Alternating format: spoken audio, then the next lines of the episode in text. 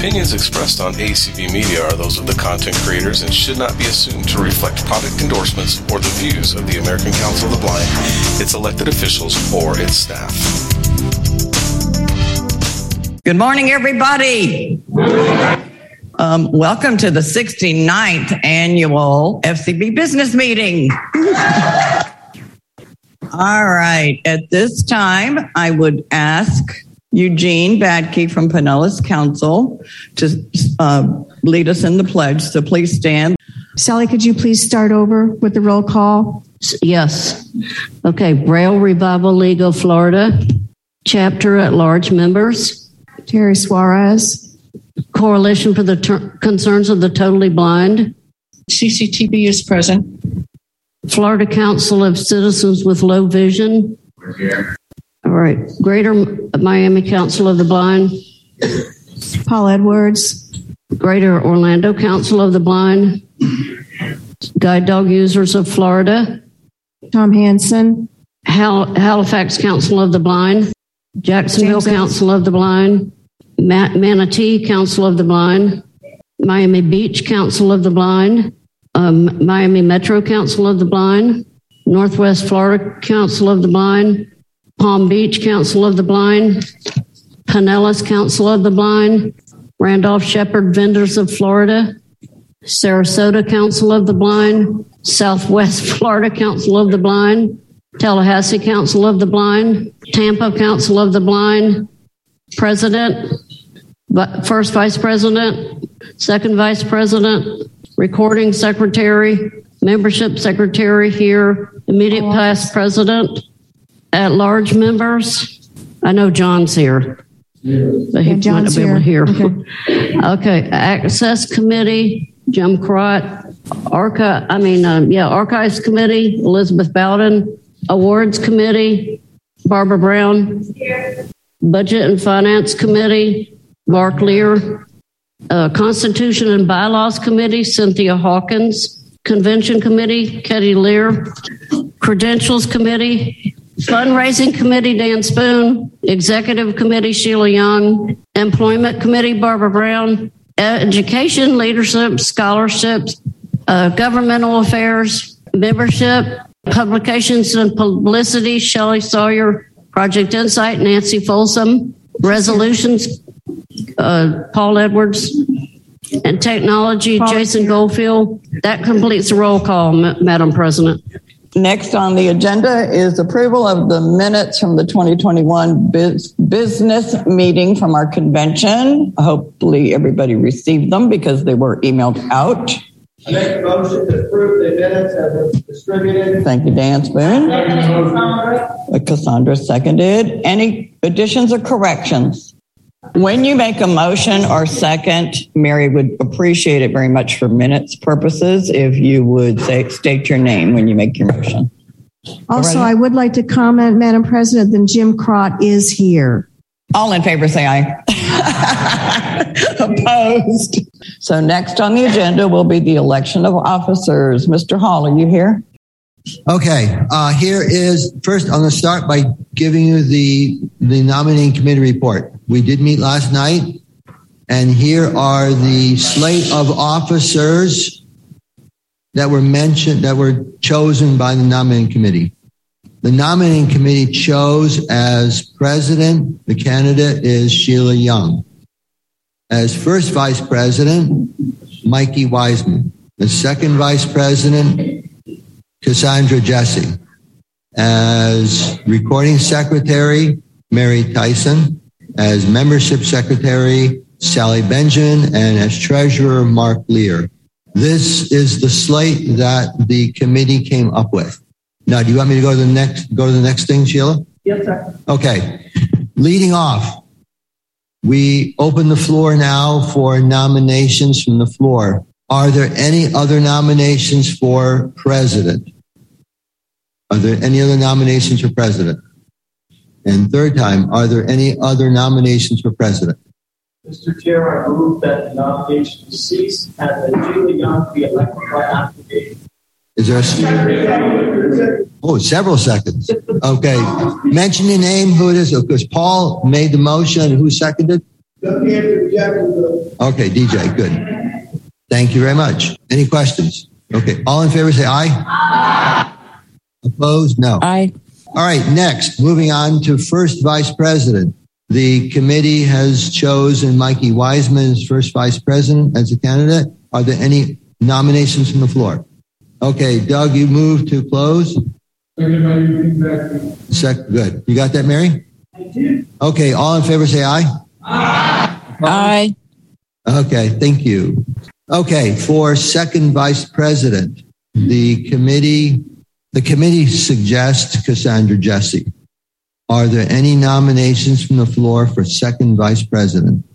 Second, are there any nominations from the floor for second vice president? Chair. Okay, is there a second? Second by Eugene. Eugene? Good, thank you. Okay, all in favor say aye. Aye. Opposed? Thank you very much. Congratulations. Okay, now uh, for recording secretary, the committee suggests Mary Tyson. Are there any nominations from the floor for recording secretary? You know, you can speak. Oh, by the way, you know, you can nominate yourself. Um, any other nominations for recording secretary? Paul Lewis, second. Good. Thank you. All in favor, say aye. Aye. Opposed? Thank you very much. Um, okay, the committee recommends Mark Lear as treasurer. Are there any other nominations for treasurer of FCB? I think I heard Mar- um, Mark Marcus first. Okay, as a second. Greg. Okay. All right. All in favor, say aye. Aye. Opposed? Thank you very much. The committee recommends Sally Benjamin again uh, for membership secretary. Are, are there any other nominations from the floor for membership secretary? One second, second. Wanda Stokely seconds. Good. All in favor say aye. Aye. Opposed? Thank you very much. We're going to do constitution amendments now, please. The Constitution and Bylaw Committee uh, recommended changes to be voted on at the convention and the FCB to the FCB policy manual first. Uh, we would be adding number three, um, and I'll tell you where it goes in a second. Three, FCB first timer sponsor sponsorship program.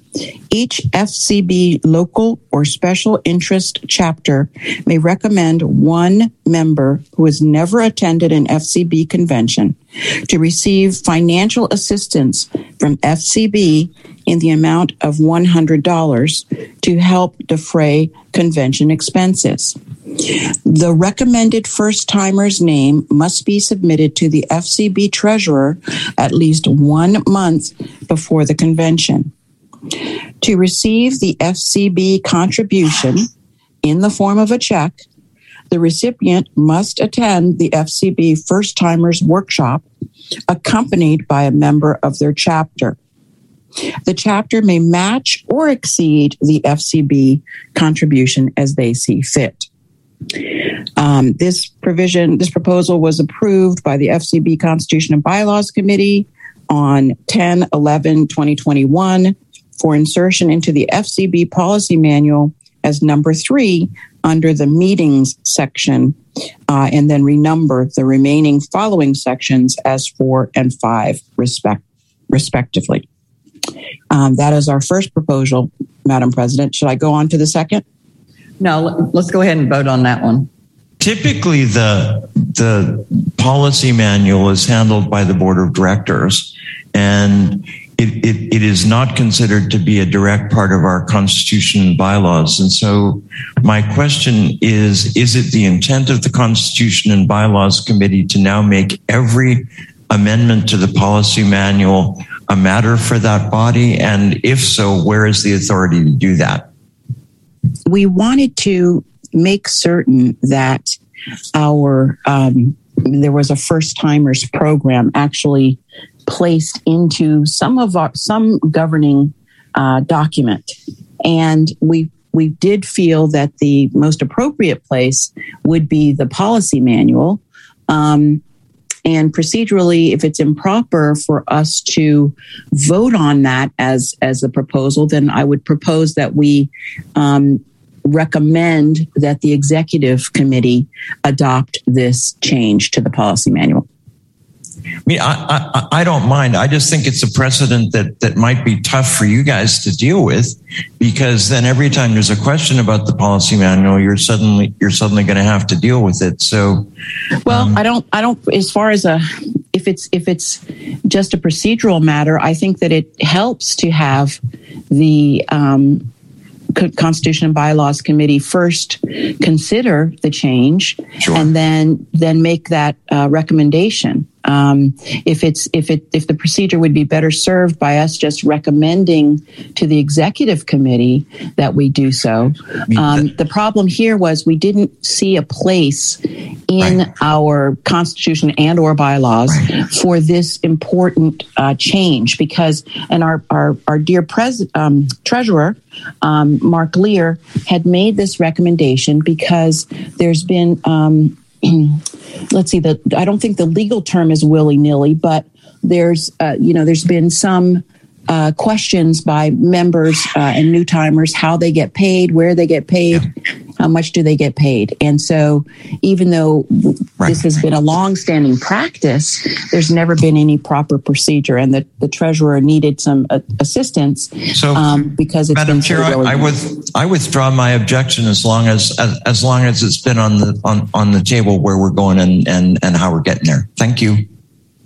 Uh, Cynthia, I just, the way the policy is written, it said the chapters may match up to $100. Uh, when the when the whole program was put in place, the idea was that Florida Council of the Blind would put up $100 if the chapter would put up $100 to allow for $200 so a first timer could truly have most of their expenses paid for the convention. I'm not comfortable with the word may. I would feel much more comfortable with the word will. Okay. Uh, or must. So do I have to make that as a motion?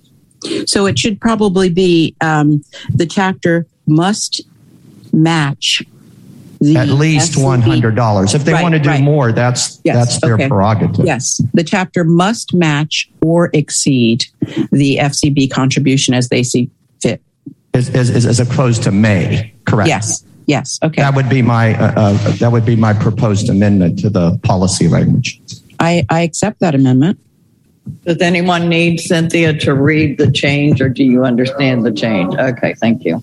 I just want to thank the bylaws committee for taking a look at it.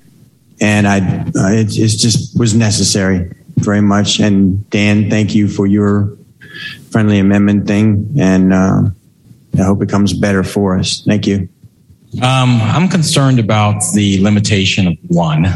Um, if you have um, more than one member uh, wants to become a first timer, and we're trying to grow our membership here at FCB, uh, I can foresee a situation where um, somebody, maybe more than some, but one somebody gets left out.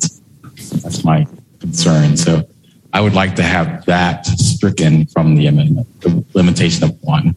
Well, James, you're absolutely right. Um, so the chapter itself can have as many first timers as they would like. So because we're saying that doesn't mean that.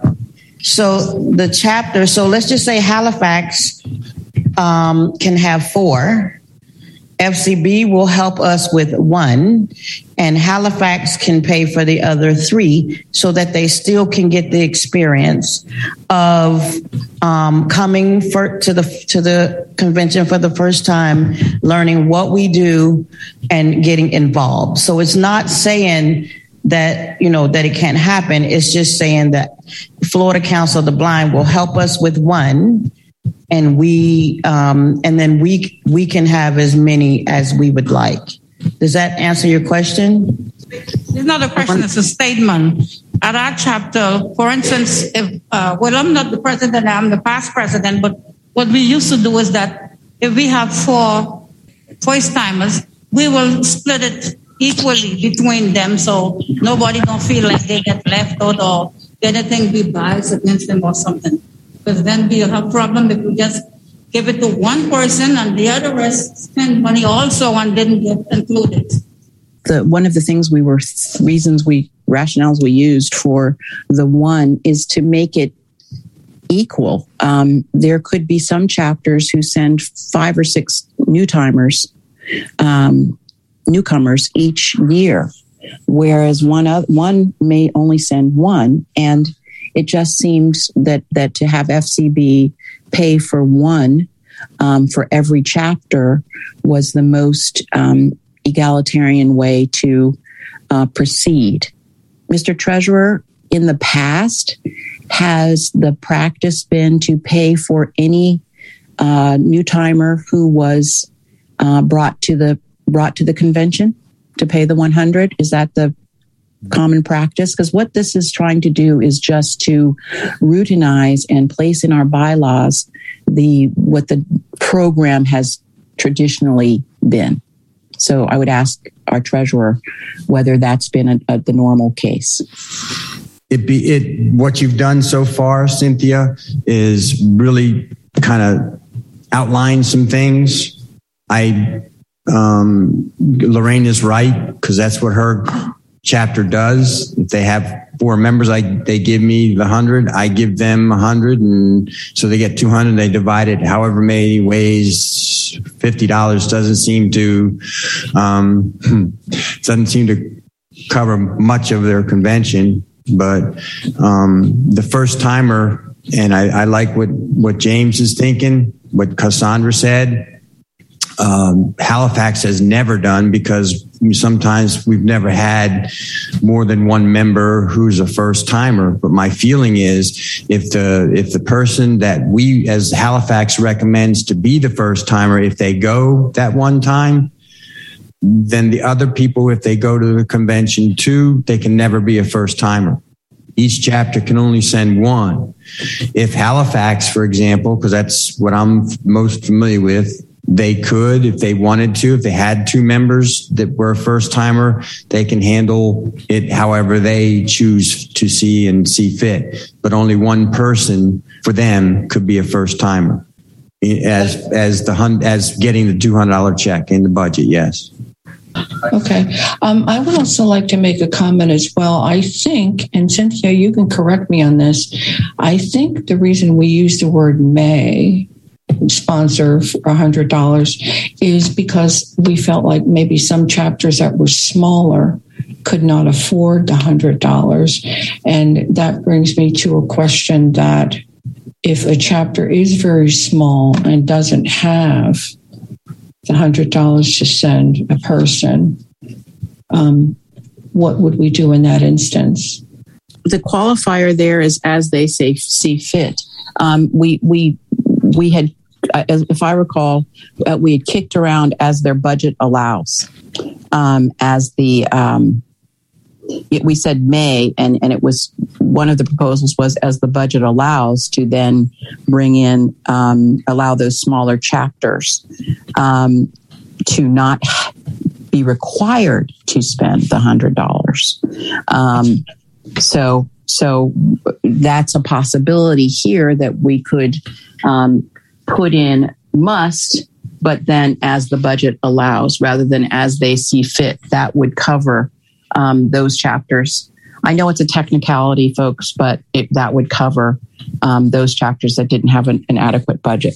Well, and I will tell those that don't know that years ago, FCB did pay for more than one first timer, and it was voted I don't remember what year, but it was changed because the budget wasn't great and we didn't have the extra money. And if FCB, if we have 20 chapters and we've got five first timers from each chapter, that's $100. So, um, my question is to what the gentleman behind me was saying, um, was sending multiple people. I was a first timer last year. And, uh, my name is Janine Lee from Greater Orlando Council of the Blind.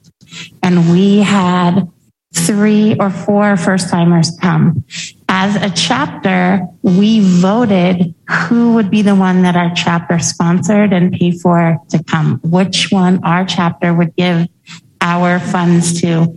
And then FB, FCB gave the $100. So our chapter gave the $100 to the first timer that our chapter voted for.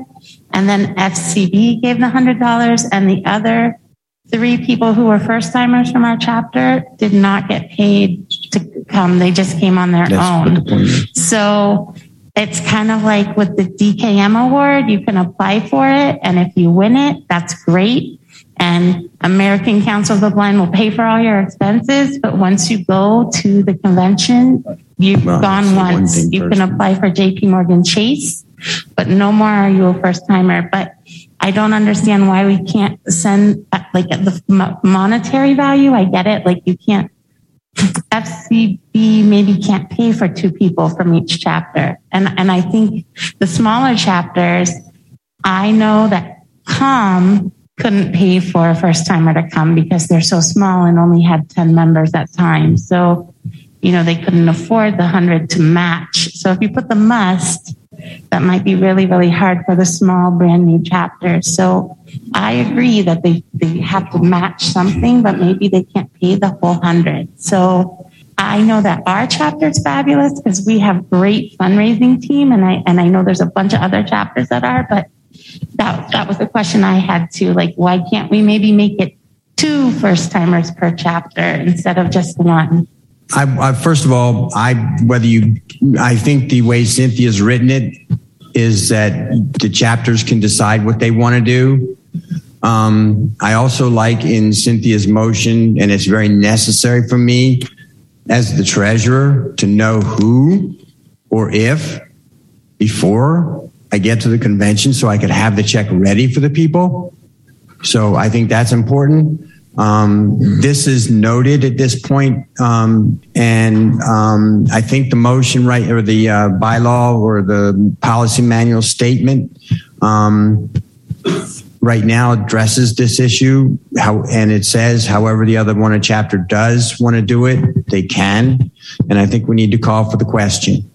I, I just want to make certain that we are now, um, the second amendment that's being made is in the last, um, uh, there will be two uh, amendments to the last sentence. The chapter must match or exceed the FCB contribution as their budget allows. That sounds good to me. So instead of as they see fit, because that will allow smaller chapters to be more specific as to allowing smaller chapters yeah, to if they give me fifty dollars, it would just it'll Right, be one hundred and fifty. right. Right. Okay. All those in favor of the mo- of the uh, change to the policy manual, section three? All those in favor? Aye. Opposed? Okay. Well, this is Gabriel. I, I don't know if, if this is timely at this point. I had raised my hand a moment ago. I'm a big proponent of going back to the spirit of the legislation or the policy or whatever we want to call it. Correct me if I'm wrong. Um, we're in the organization. So when this was created, this was an incentive program. It is not meant to be that FCB is going to cover for someone to come to convention. We know $100 is not going to cover the entire cost, but it's just an incentive. And if we open it for more than one member, then, you know, a chapter can come up one day and say, we have 12 new timers.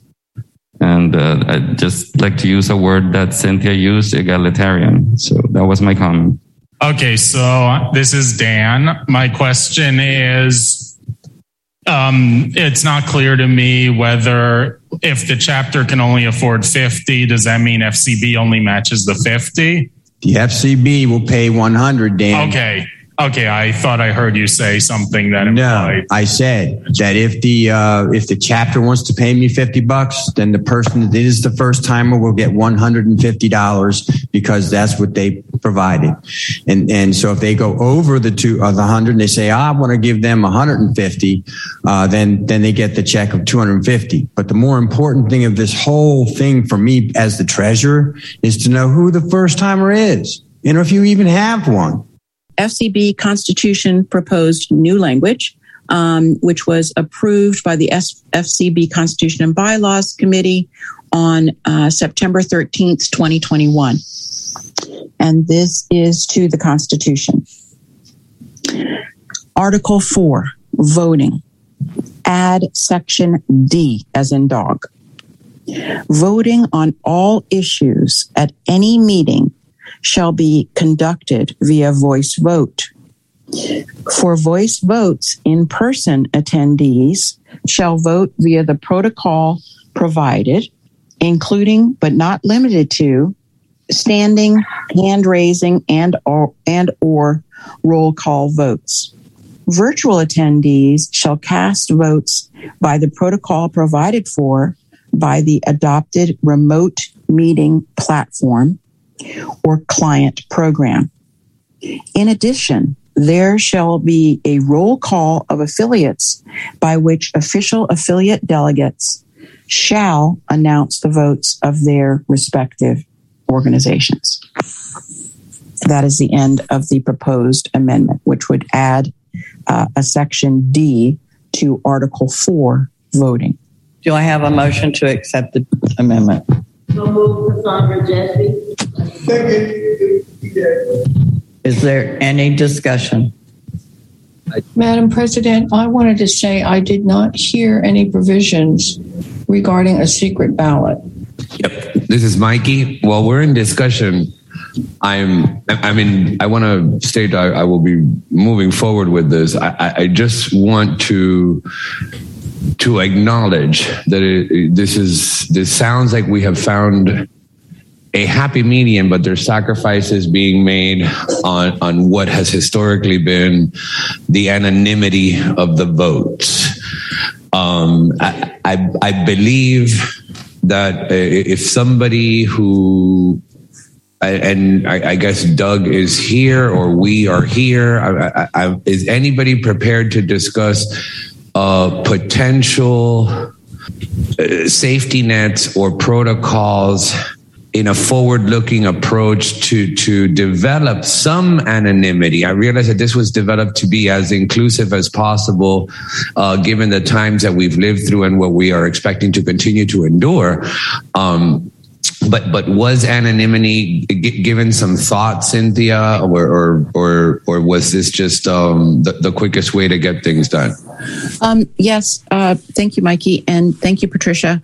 Um, we did discuss anonymity. Um, as I recall, there were there there was some division um, on the committee regarding um, the the seeming lack of an- anonymity.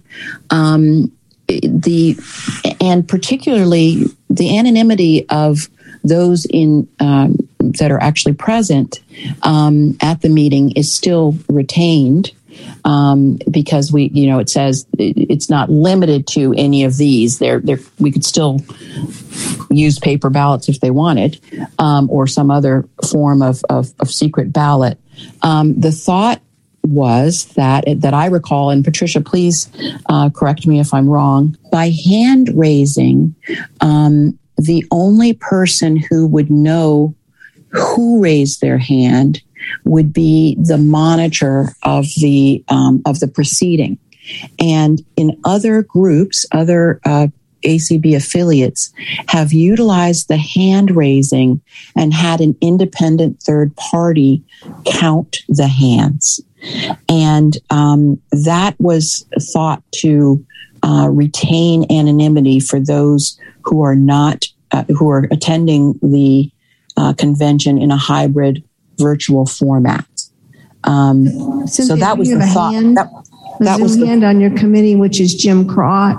Okay, right. Okay, yes. And so I just wanted to say that those those were some of the thoughts that came came about, and there is another affiliate that does use the hand raising, and I will. Um, I appreciate that. Uh, as you were speaking, I remembered that we did discuss that, so thank you for clarifying that. Go ahead, Jim. I think it's it's it's short and simple. This amendment was designed to deal with hybrid uh, conventions. That was the point of it. The point of this this particular amendment was not to deal with anonymity that is certainly something that the committee can come back with.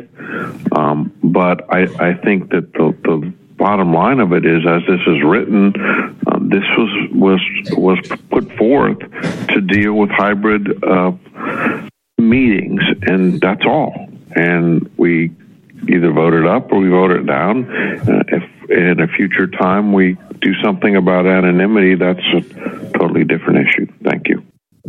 My understanding, if I if I understood this correctly, this is related to expanding the voice vote so it includes not only people in the the the banquet room but those on Zoom so everybody gets counted for a voice vote.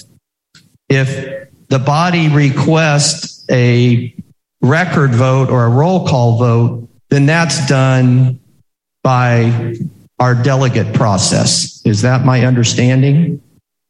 So this is just to start the process with the president that says, I hear from a voice vote, yay or nay. But at any point in time, if the body wishes to rise and say with a minimum number, we would like to request a roll call vote, that would still happen and that would be through the delegate process. Is that correct? Or are we throwing out the delegate process that we've used for the last 19 years by, by this new D? When the committee uh, considered this amendment, we did not, I do not recall any discussion, and maybe Jim or Patricia or Barbara can can inform my memory. We did not discuss quote, quote, throwing out the delegate process? No, I don't believe we did. So Dan, Dan is asking it's just for voice vote, voice vote, correct? That's what so, I would I would say. Sorry. It, yeah, that wasn't our. Intention. They're both there. Okay, Paul, go ahead. For for a very long time, um, this organization has used an approach to voting um, that, in in, in my opinion, um, is not a particularly democratic one, and I've encouraged the organization in the past um, to try to change that. Um, I think this question doesn't do that, and what I would be tempted to do, Madam Chair of the of the Constitution and Bylaws Committee, is to move an amendment that that the reference to uh, roll call votes be taken out of this amendment. Um, because uh, the only time we've used quote roll call votes in this organization in its whole history is for elections and it seems to me to accomplish what you want with this amendment, the best way to do that is to simply take the reference to roll call votes out and leave it as an expansion of the way that voice votes would operate. And I would move that as an amendment.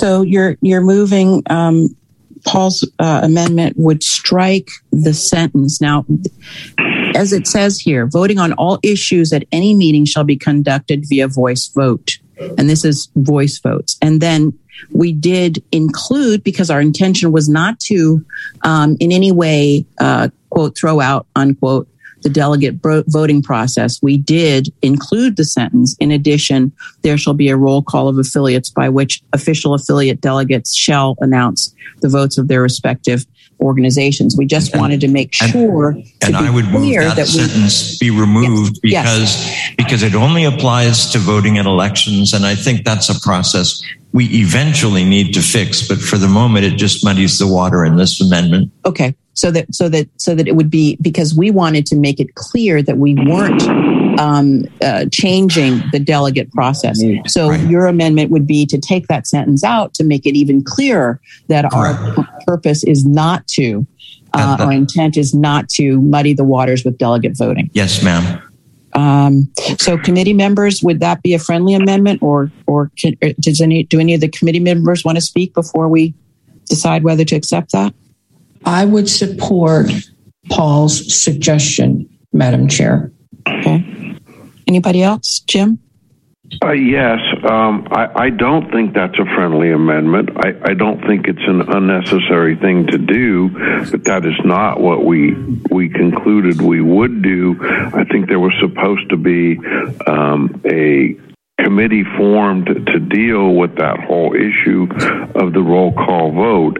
I think that change is something that needs to be put forth before this body, but I don't think this amendment was designed to effectuate that change, and I don't think that group ever met. We certainly need to do that, but I don't think that's really friendly to what this particular amendment was to do. It was only to clarify uh, voting with respect to how we were going to handle um, Zoom participants, and it's being uh, expanded well beyond that. Uh, that's my position. So you would not support uh, deleting the sentence, in addition, there shall be a roll call of affiliates by which official affiliate delegates shall announce the votes of their respective organizations. Not as a friendly amendment if you want okay. to fix it instead of saying in addition and say when voice votes um, when roll call votes are, are affected this shall not apply or something like that. But in addition, could be changed. But but otherwise, I don't think it's a friendly amendment. No, I think it it's a totally different subject. Cynthia, does your committee want to withdraw this for now and discuss it further after? Because on the agenda, the task force for voting hybridly is on the agenda do you want to withdraw it or do you want to move forward with the with the vote? Um, well, it shouldn't be withdrawn because then you can't impact voting for um, for Zoom members until next year. That's the only problem with withdrawing it. Although we've had several, we had the election via Zoom just we're going around in ago. circles here, guys. We need to make a decision here. Bless you. I would, I would, I at this point, um, Jim, I I I, I want to make it clear that we weren't our intention, and we didn't even discuss affecting delegate voting. So, Correct. I so I, I in my thought, if we do delete that sentence, that may make it that lessens the muddiness. Um, because well, I don't, don't, know because where else is delegate voting provided for? Okay, uh, I believe there's a motion that was made, and I am kind of inclined to be the second opponent. That it's is already strike. been seconded. Right, yes, to strike uh, that section so we can move forward with the original motion as amended. I don't believe that was an amendment. I mean, that was that was a motion. That was kind of a friendly amendment if it was regarded as a friendly amendment by the Constitution and Committee, that would be fine. Otherwise, I think, Madam Madam Chair, that I'm inclined to move it regardless because it, it just seems to me to make it clearer to remove that sentence. Well, then we can vote against the amendment, and that's absolutely correct. Okay. People people can certainly vote against it if they choose. Okay.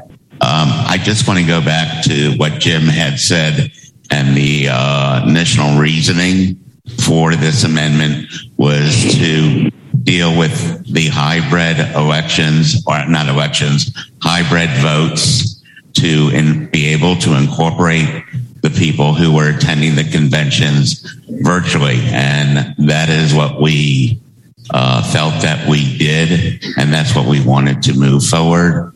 And again, um, the uh, use of uh, the delegate voting was not anywhere in the picture that we were considering at this at that juncture when we uh, uh, voted on that. Thank you. I'm very comfortable with with what has been presented and the way it's written um, given the fact that the context of the dialogue and what is being presented was to provide us with a quick and immediate fix for inclusion. I believe that keeping the sentence in as it was presented leaves the necessary framework um, to go ahead and give the nod for additional conversation and tasks moving forward. Um, but but but I, I, I I don't see the the insurmountable obstacle here as it is delineated because it does mention the the, delegate vote. Um, it, it gives that nod and the immediate fix of inclusion and accessibility by way of the Zoom participants is, is perfectly handled. Um, you, so that's that's my that's my interpretation of Madam Chair Cynthia. With all that said, uh, I would I would not accept that as a friendly amendment, namely deleting that last sentence. We're calling the question. The question is on the original written amendments. Is that correct? It's Um, yeah, we. I just stated. Sorry if I was unclear. That as the chair of the Constitution and Bylaws Committee, I do not accept Paul Edwards' friendly amendment. Uh, quote quote friendly amendment. We find that it's not friendly. Um, it's friendly stated, but it's not friendly in the technical sense, and therefore w- the question would be called um, by Mikey. It was called by Mikey saying as to the original document, the original proposal. And if uh, if you would like me to reread the original proposal, Madam Chair, this is Dan Spoon. Uh, Paul Edwards made a motion that he said if would not be accepted as friendly, he would make the motion to, as a standalone amendment to the amendment. It had a second. At this point in time, we can discuss that amendment to the amendment, or if there's no more discussion, we should vote on it. You have to vote on the amendment to the amendment before you vote on the full Constitution All right, we're, we're calling the vote on the amendment that Paul made to strike the sentence with roll call. And I'm not even going to ask Cynthia to read it again because we're going to be here all day if we do. Um, who was that that seconded? Richard. Okay, thank you, Richard. All those in favor of the am- amendment to the amendment, say aye. Aye. All those opposed? Uh, no.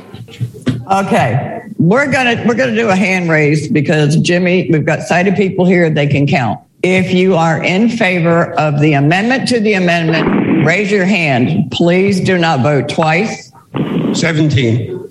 All those uh, opposed, raise your hand. Thirty. Thirty are opposed.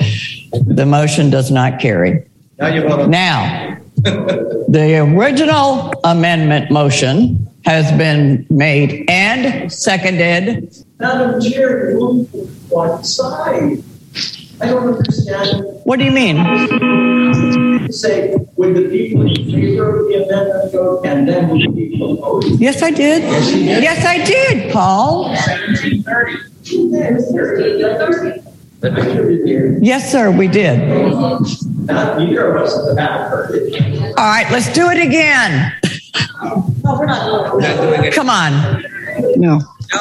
Let's do it again. It's okay. All in favor of the amendment to the amendment, raise your hand. Okay, 16. 17. Brad Sheila. If you are opposed to the amendment to the amendment, please raise your hand. 27. One just went up 28. Um, 29. All in favor of the amendment, say aye. Aye. All opposed, say no. no. The ayes have it. The motion carries. All right, we're going to start with committee reports. Convention committee, let's hear some good news.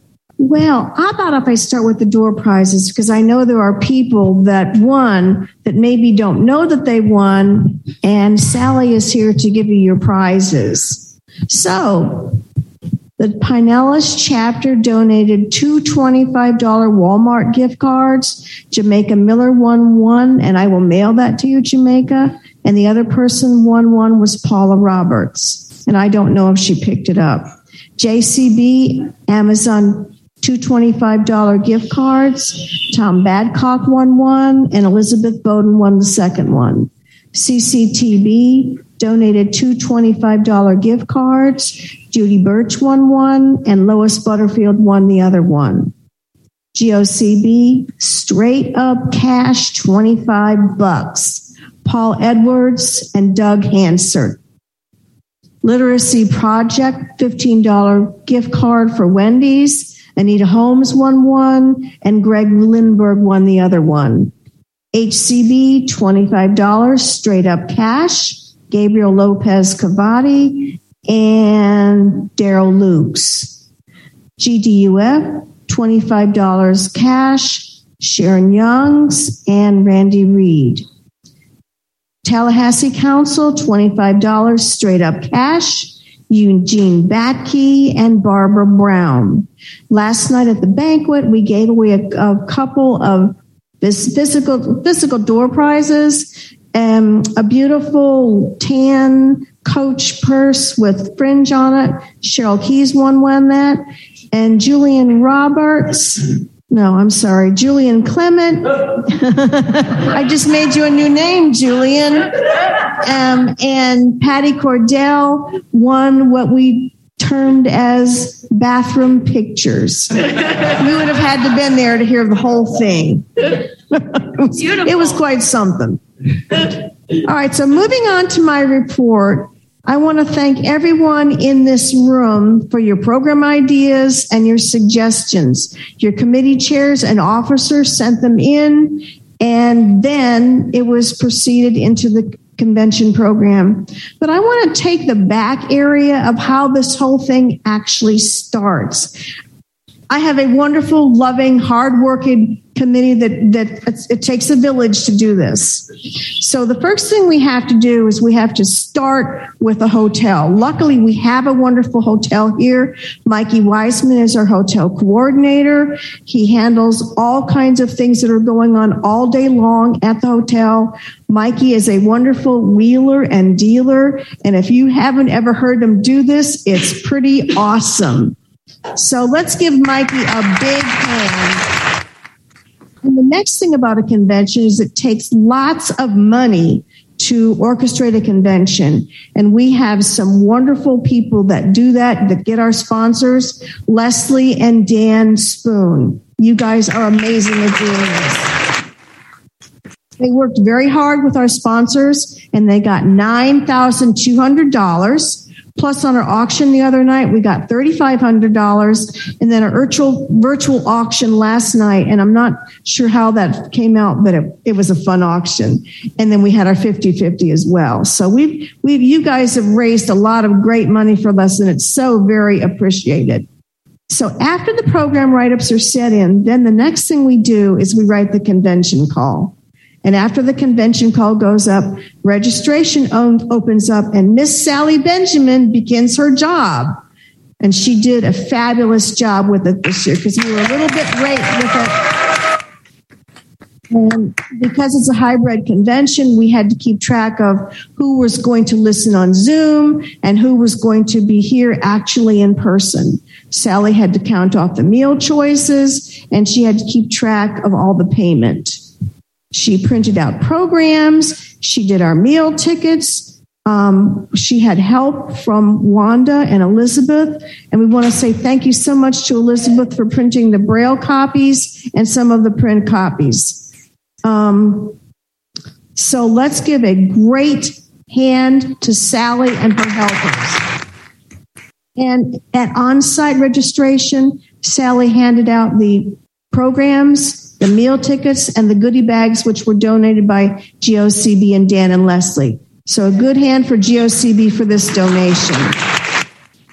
Sally gave me attendance number this morning, and we had 129 people register, and we had Sally, I think you gave me 109 people that were here in person. 108. 108. Oh, I'm so sorry. I'm off by one. And, and the next thing I want to tell you about is Wanda put together a stellar exhibit hall. And I got to tell you, it was full. We started at the perimeter. We worked all of our way around. We filled up the perimeter and then she had tables out in the middle. And every time I went in there, it was crowded. Everybody was smiling because everybody was doing damage on their credit cards, including me. So it was a great exhibit hall. And Wanda starts after Christmas to get a hold of these people so that they can start um, sending in, yes, we want to be an exhibitor. So let's give a big hand for Wanda.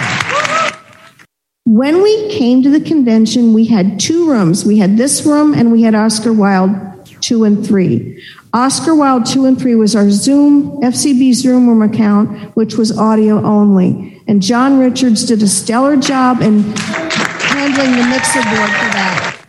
So thank you so much, John.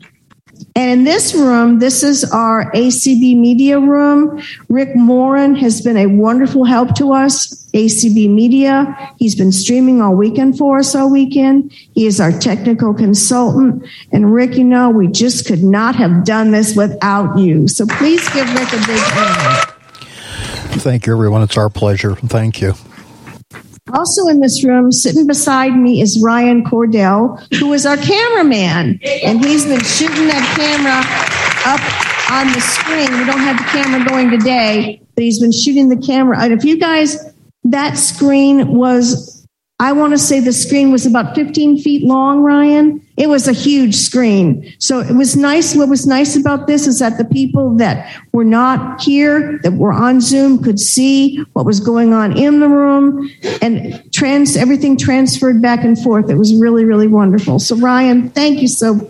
Then Miss Cindy Hollis gave us ACB Zoom hosts to help us with our Zoom rooms. And we want to thank Lucy Edmonds, Herbie Allen, Chanel Allen, Monica Zvopa, Raylan McGuire, and Travis Butler. We really appreciate all your help. The rest of our convention committee gave us ideas, they gave us sound advice, they kept us from getting a little too crazy. And our officer liaison is Cassandra Jesse, Jim Crott, Sheila Young, and Treasurer Mark Lear. And Mark pays our bills, and that we do appreciate. So please give the rest of the convention committee a big hand. So, as you can see, it really does take a village of hard workers to get the convention going. And this is your convention, and we hope that was exactly what you wanted. Thank you very much. Do we have uh, preliminary numbers or guesstimates on Zoom participants that you have collected? Yes, but what I don't, I'm not willing to give those right now because I want to talk to Rick because I know he can keep track of who's listening on ACB Media with their smart devices. Okay, so, so- I will have that information later. So my question was specifically in reference to just the Zoom because that would be the only ones that would have been participating with the video. Uh, yeah, and I can give those to you later. Um, do you have any dates for the fall board meeting, Mikey or Kati? Yes, that should be next month. It's the weekend before Halloween. Can you tell me a little bit more specific? 28th, 29th. 28th and 29th Thank of you. October. Thank you. Real, real quickly, everybody. We had all this technical uh, difficulty on Friday. I want to say one thing. I couldn't have done this myself. Ryan actually found the problem in the in the mixer board. He took the he took the back off, and he and the circuitry in there so flimsy. He actually soldered the wires back with a cigarette lighter. And uh, Oh, Ryan. yeah, if uh, we we'd have never got that going, I would have never found it. So you know, give him give him a Well, hand. kudos to Ryan for getting Zoom working. I move that we accept the convention committee report. Mikey moves to accept the convention committee report. Wanda Stokely seconds. All in favor? Next is access. Uh, Jim Crott, do you have an access committee report?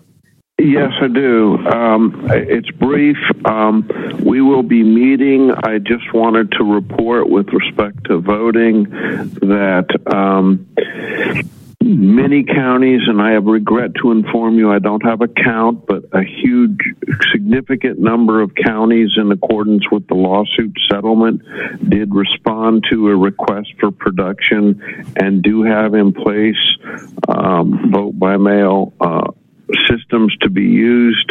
Uh, beyond that, uh, we need to meet to figure out the strategy with respect to uh, where we go with the counties that didn't comply.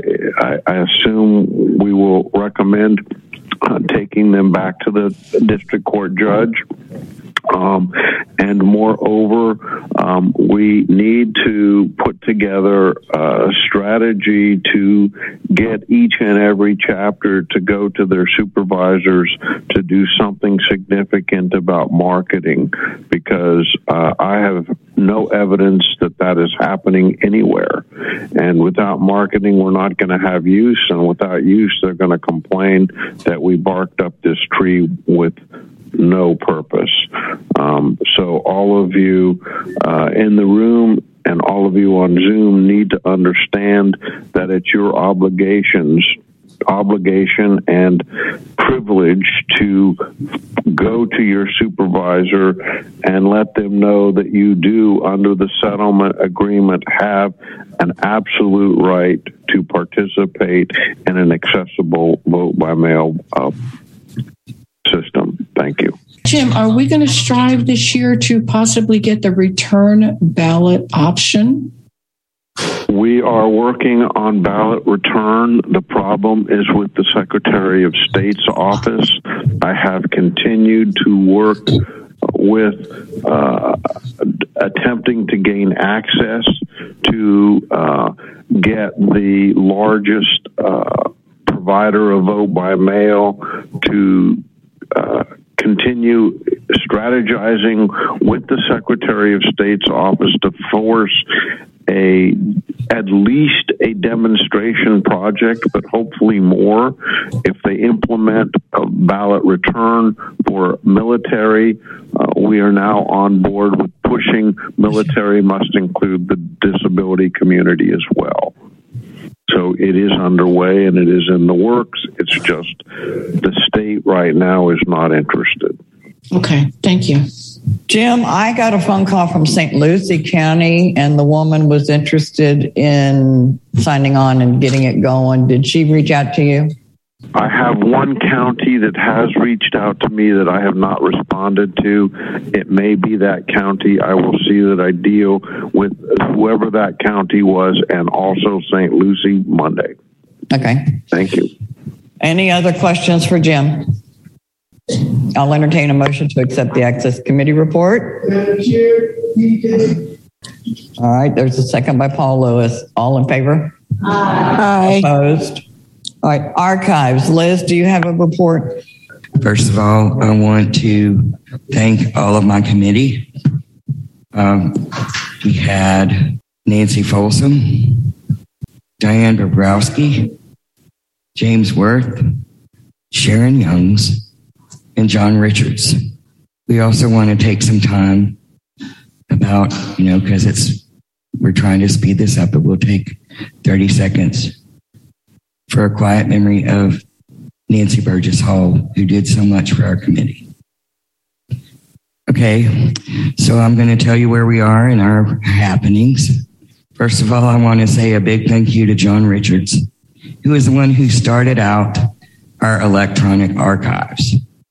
He did last year provide me with the two hard drives that we have now. We have a, a primary hard drive and a backup hard drive.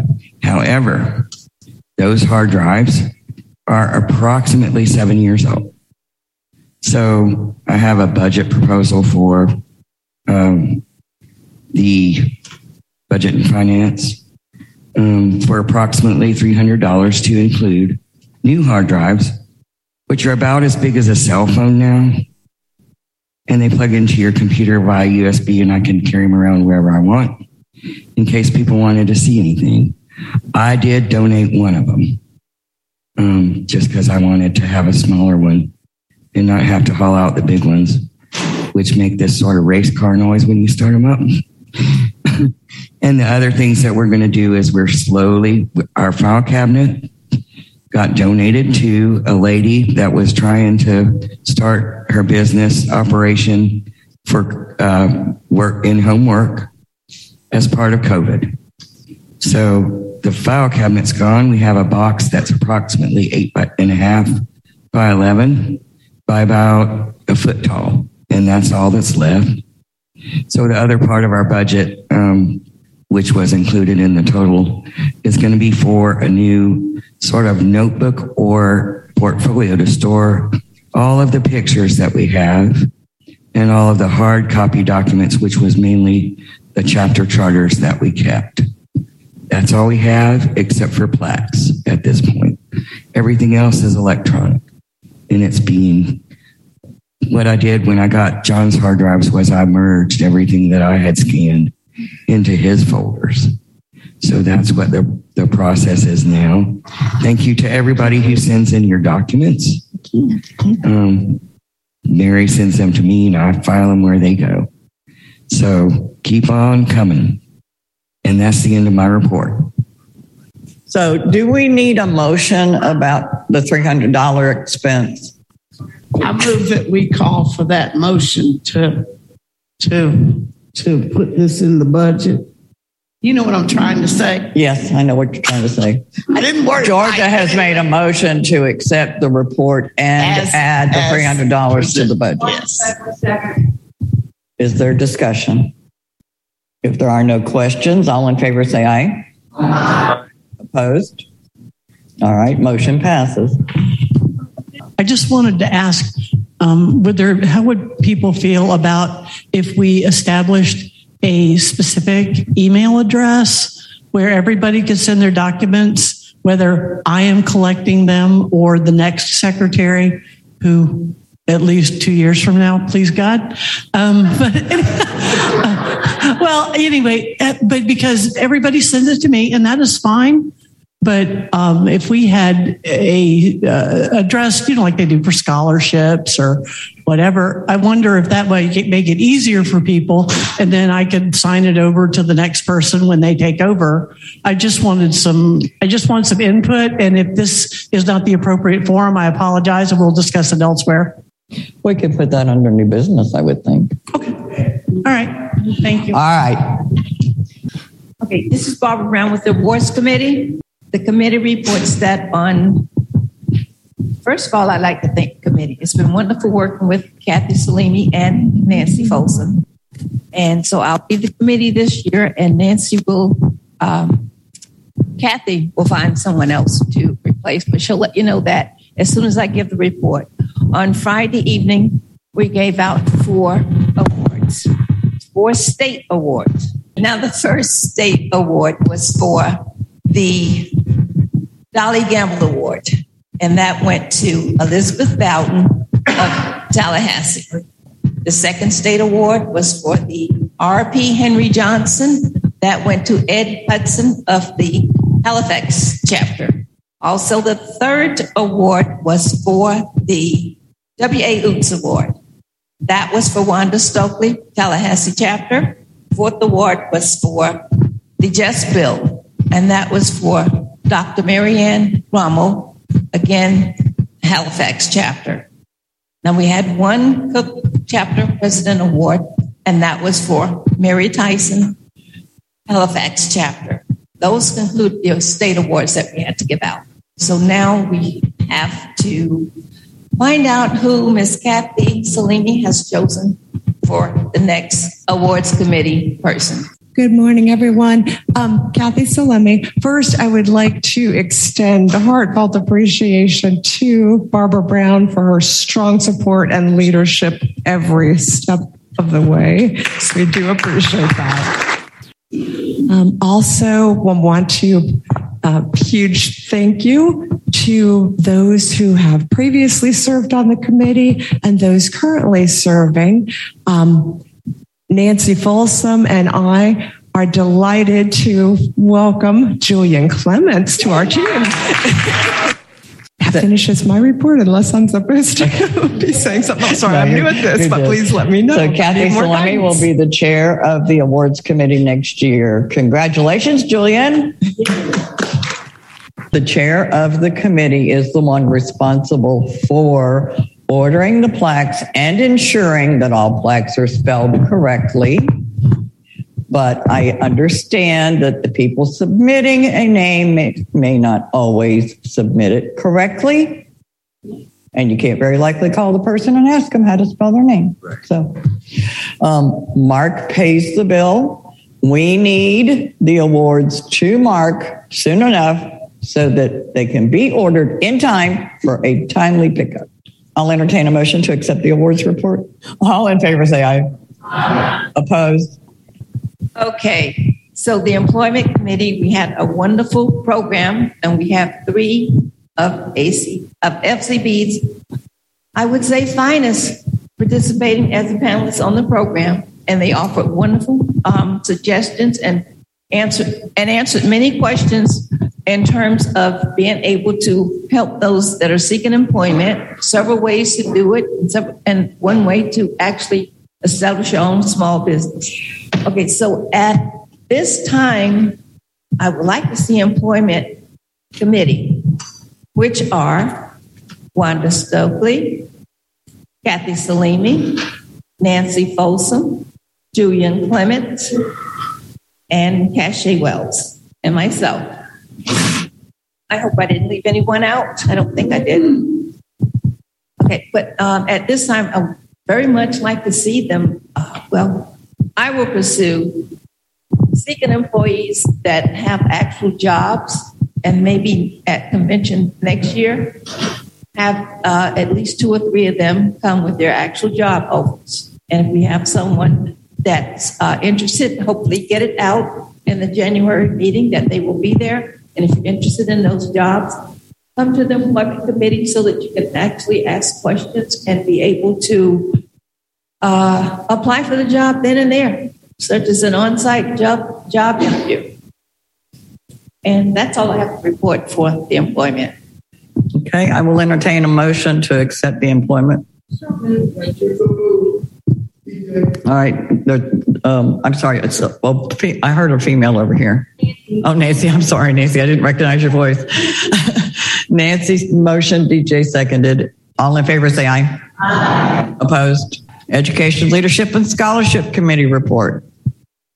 Okay, good morning, everyone. So, um, as you all heard, um, one of the new changes is our name. We are now the Education, Leadership, and Scholarships Committee.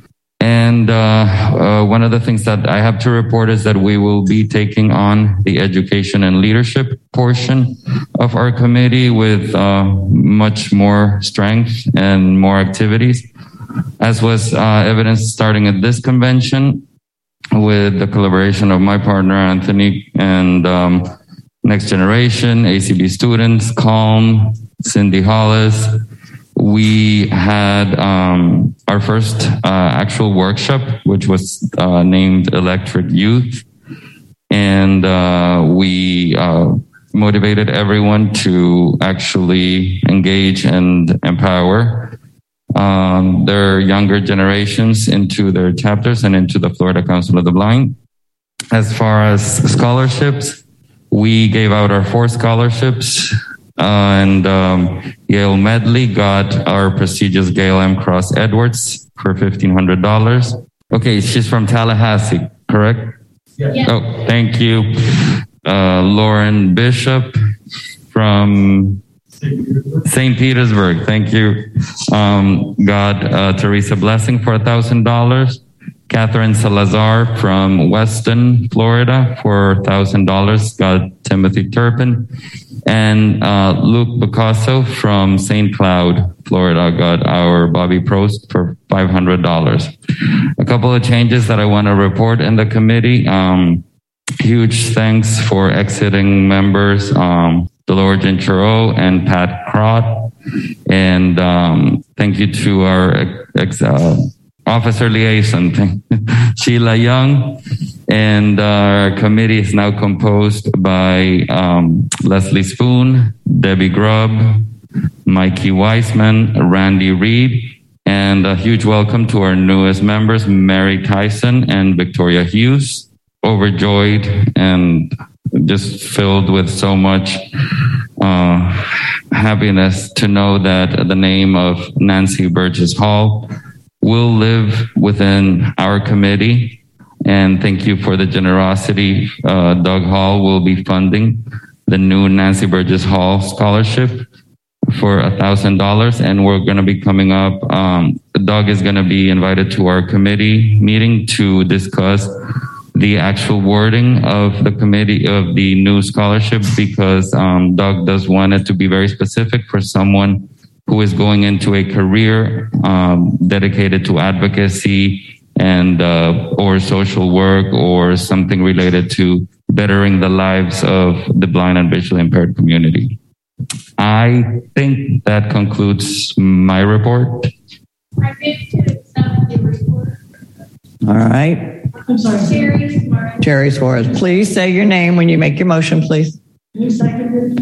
Um, Craig Marquise. Okay, thank you. All in favor, say aye. Aye. Opposed? Project Insight, I think you're close to Gabriel. Nancy Folsom.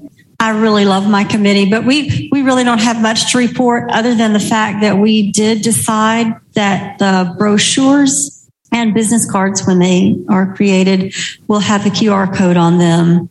So we're pretty excited about that. And that's really all I have. Okay. Motion to accept the Project Insight. And Wanda seconded. All in favor, say aye. Aye. Opposed? Publication and publicity. Shelley Sawyer. Briefly, I'm sure all or most of you know that the FCB new brochure originally it was put on the web page. There's now a link that says download. So you may download the brochure if you wish and print it. And I am told that there is a QR code in the FCB brochure as well. Also, we are getting FCB business cards, which hopefully we will have in July. And Madam President, unless anyone has questions, that concludes my report. Shelley, this is Kati. I have a point of order. Oh, good. The QR code is not in the brochure yet. Oops. It will be as soon as Erlen and I talk. I told her we would do it after convention. Convention had priority. I stand corrected. Thank you. And I, and I thank all my committee members because we have, in the last couple of years, really worked very hard together. And it's a great committee. And I have all the names written down, but I don't have my braille display and I don't want to leave anyone out. So thanks to all of you. And we'll keep working. Um, I just want to say, um, remind you guys, I know you've heard this a million times, but the White Cane Bulletin is your newsletter. Please send in articles. We keep having the same people send in stuff, and I'd like to have some new stuff. And also, we have about seven White Cane Bulletins. They're coming back. And two of uh, three of them we have to pay for. They're small print. So I will be contacting the membership secretaries, but if they come back twice, I'm taking them off the list and not sending them again. So if somebody in your chapter is not getting their white cane bulletin, I need to know, and and then I'll you know we'll figure it out. But um, it's just it's costing FCB a lot of money. The stamps for the print ones are between uh, what is it, Kati? They range between a dollar thirty and a dollar sixty. Yeah. And we So- send out about 30 copies.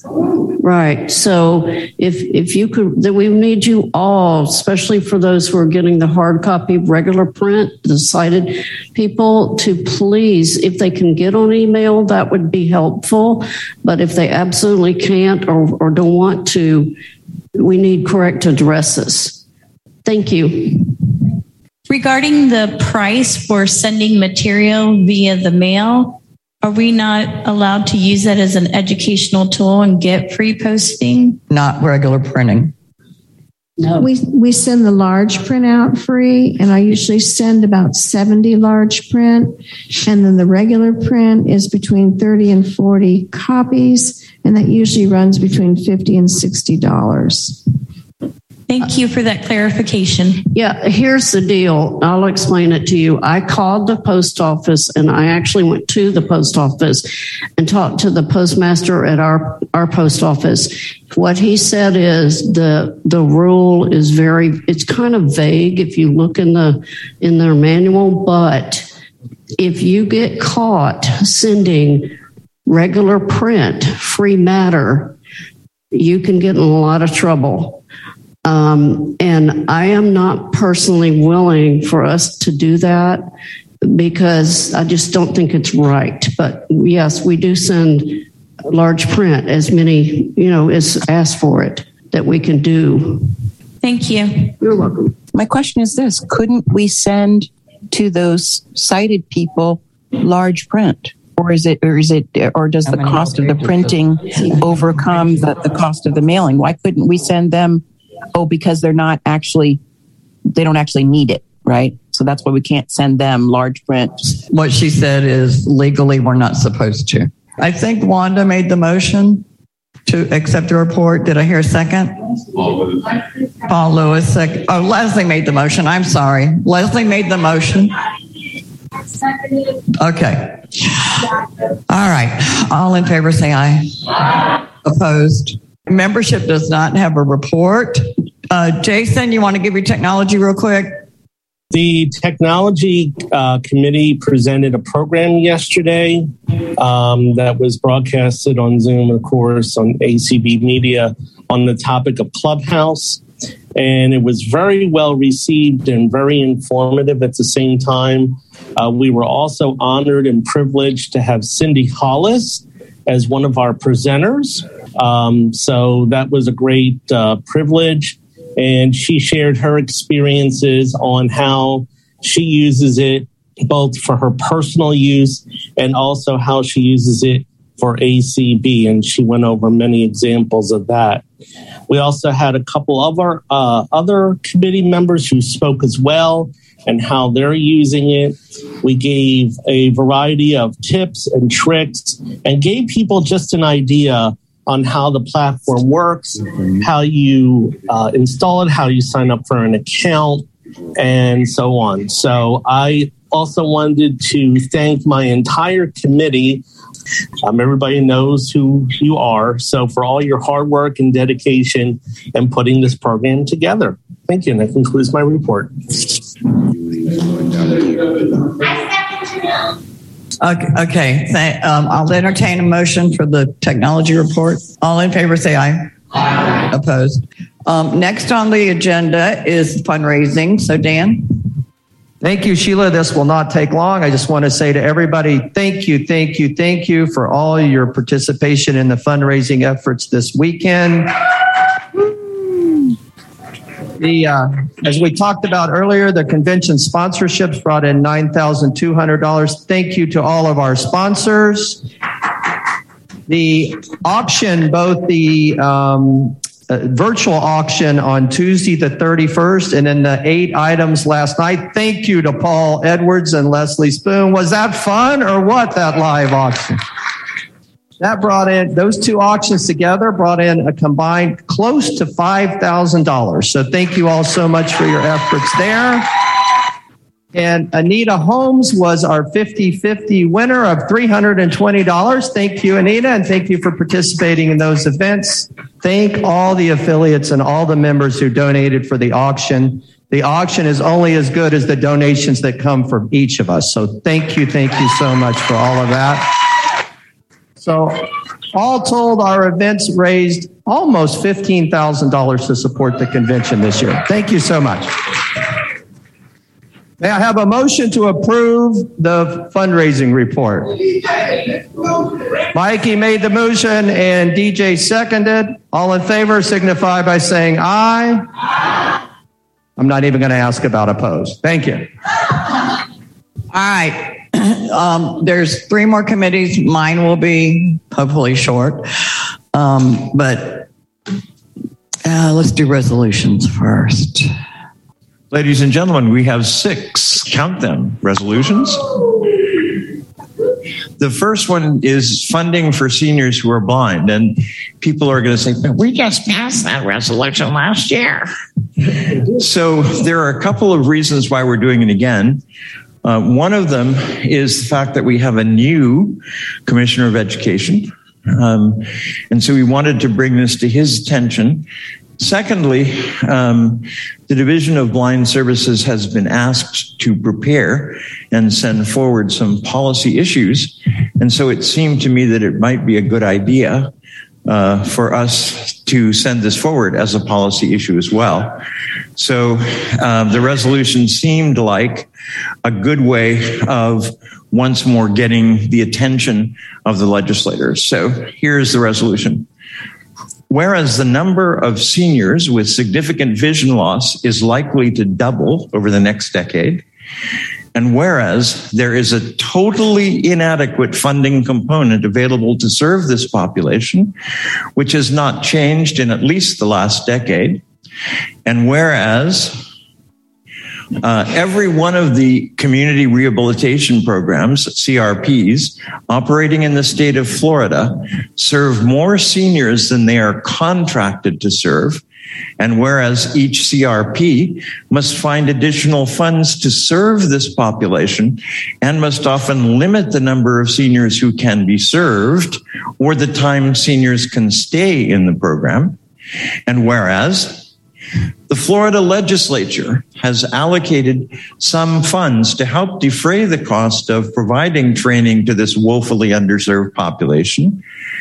And whereas two years ago, the legislature approved a one time additional allocation of $300,000. And whereas those extra funds have not been made available in the past two budgets. Now, therefore, be it resolved by the Florida Council of the Blind and convention assembled at the Sheraton Orlando North Hotel in Maitland, Florida on this, the fifth day of June 2022, that this organization urges Florida's legislature to increase funding to support services to senior citizens in Florida who are blind by adding at least the 300,000 provided three budgets ago and be it further resolved that the legislature is hereby urged to make this increase in funding permanent so that the additional dollars can be expected each year.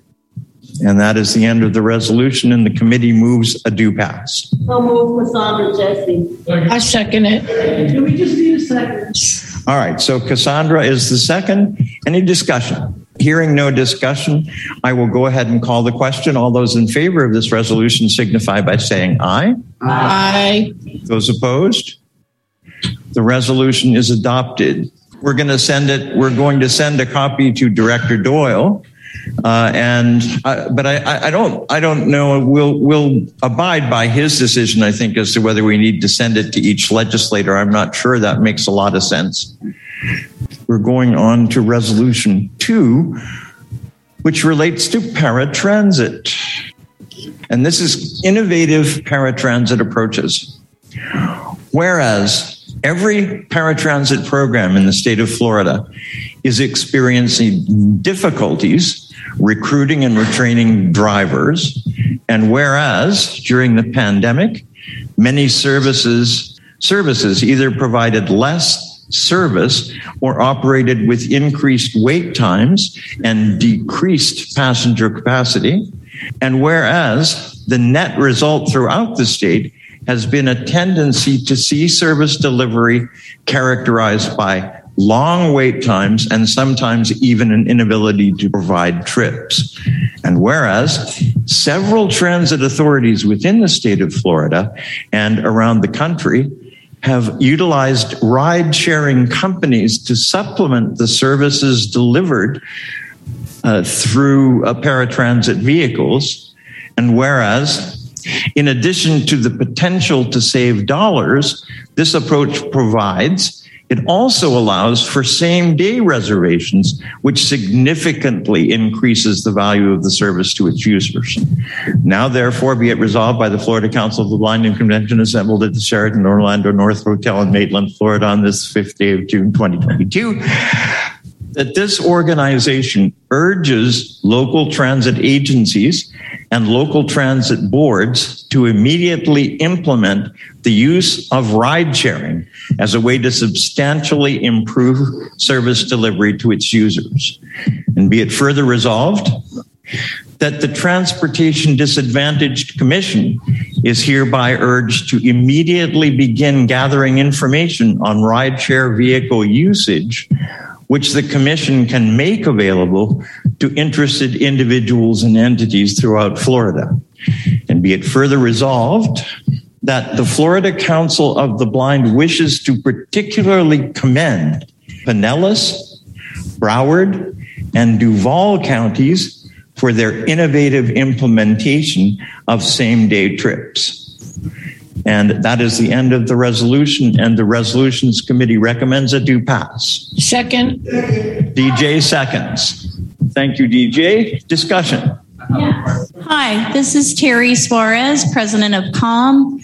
I've had the honor of personally working with my Lake County Director of Transportation, Jill Brown, and she explained to me why rideshare is not a positive way of going due to the federal funding mandates that if any federal funding is utilized, which Lake County and a lot of rural areas use federal and state funding, that all riders must pass a background check. And Uber and Lyft do not require that. That includes a drug screen. So that is what we have run into in Lake County. So I would be very interested to hear from the other counties and the directors of transportation regarding how they were able to overcome that because in Lake County we can't use any federal or state funding due to inability of doing drug testing on Uber and Lyft drivers. So Terry, that's the reason why um, our our resolve clause asked the Transportation Disadvantaged Commission to get involved. The counties that we listed in our resolution are three counties, each of which is using uh, rideshare or some other form of non-paratransit vehicle in in providing the services they currently provide. Um, and so, what we're hoping to do is to utilize the three entities that, that we know of, and there may be more, who are already doing cool things to act as a spur to persuade folks like Lake County that there are ways of getting around some of the regulations that are out there. So, where's the funding coming from in those counties for those extenuous? It, it, it's Creative. coming. It's coming from the same sources um, as Lake County uses.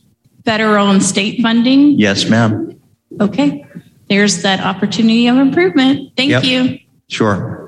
Um, Gabriel. Yes, sir. Uh, so, Paul, I don't know if that this uh, my point will also be considered within the sending it to the uh, Commission of the Transportation Disadvantaged, but um, I know several counties, definitely Miami-Dade County. I encountered an issue when we tried to push this forward from other disability groups like um, wheelchair users because they felt that the provided provision of services by other vehicles that did not uh, accommodate wheelchairs was discriminatory for them. Well, it, you know, the argument that we used in Miami Dade County before, which I still think is valid, since there is no question that utilizing rideshare vehicles is less expensive than um, than providing trips in the formula that's funded for the the actual provider of services in each of the counties. It was our belief that what we should be saying to counties when that kind of issue came up, what we're doing is we're actually giving you more money to spend uh, on wheelchair vehicles and other things because the costs are going to be lessened for serving folks who are blind and visually impaired or other folks, which is the vast majority, by the way, um, who don't require wheelchair services. So while while I certainly understand that there can be argued to be a level of discrimination involved, it's it's my view that we really have a choice. We we can we can essentially be nice guys and say we we will we we will agree to be underserved just to be nice to our to our fellows in wheelchairs, or we can say um, let us take some of the load off of regular providers and needing to fund trips and give them more to spend on wheelchairs and potentially for wheelchair vehicles. And and that's the position that we've chosen to adopt. Yeah, and and I know that's the position we also advocated with.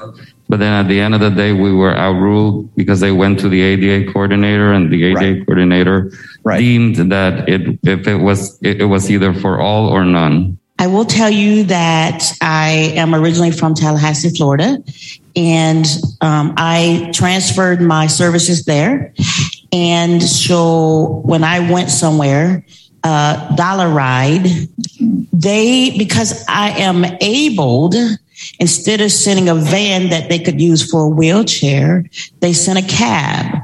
And so I think that if we adopt this amendment that this resolution that he's talking about, I'm able, I don't need a van with a lift. So if you can help me vote for this, that means they can put me in a car and save their wheelchair vans for you. Yeah. And so this is how I'm looking at this resolution personally is because I can walk. So why not send Uber Lyft for me and save your vehicles with lifts for those who absolutely need it instead of putting one person on a van and driving them across county, you can put me in a cab and do the same exact thing, Uber or Lyft. As a matter of fact, last evening I walked someone to their car for their um, ride home and they sent a Lyft. It was a really nice red Porsche, but it was through the transportation here that's in Orlando. So that means the van could be used for someone who has the real need for it. So two two points very briefly.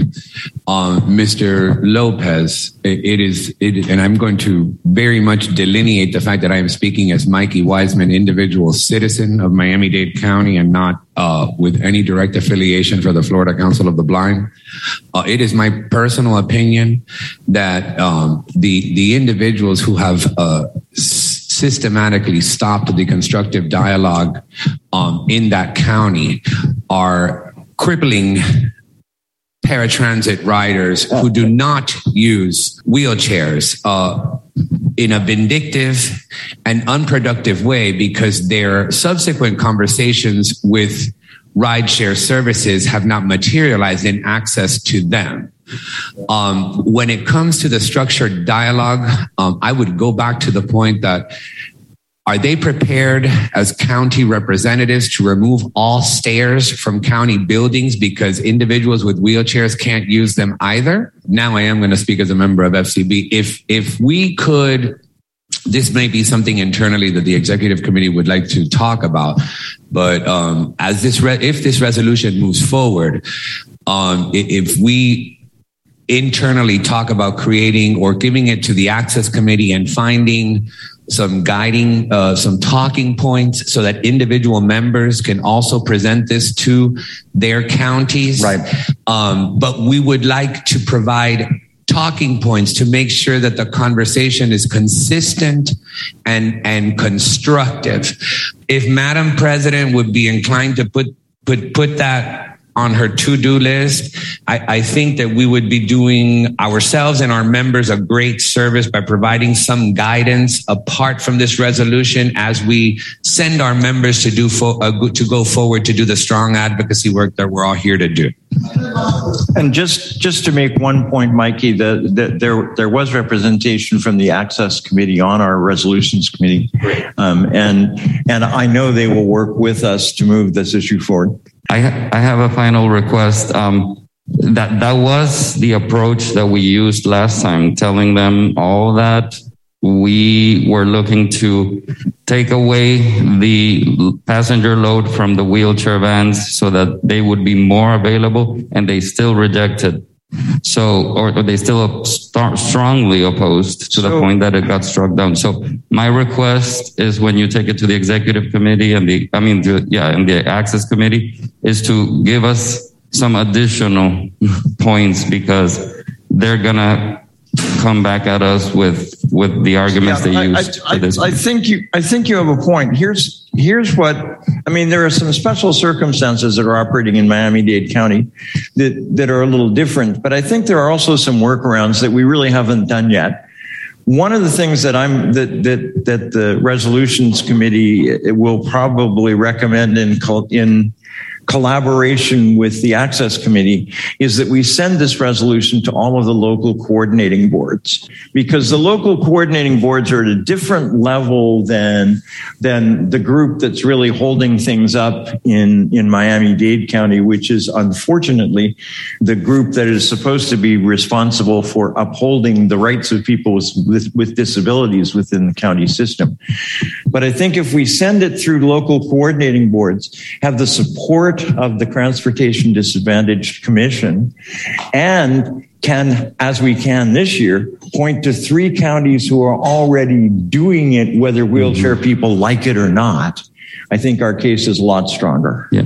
And and the other thing, Paul, that I think would support the resolution, and and correct me if I'm wrong, but we do not, we, us, the blind community, we do not have such a strong representation in Miami Dade Transportation Commission. That, that's correct. As they do. So I would see a way in which we could encourage or mentor one of us to sure. actually become a part of that commission have, and sit we there. We have two chapters in that area, chapter 28.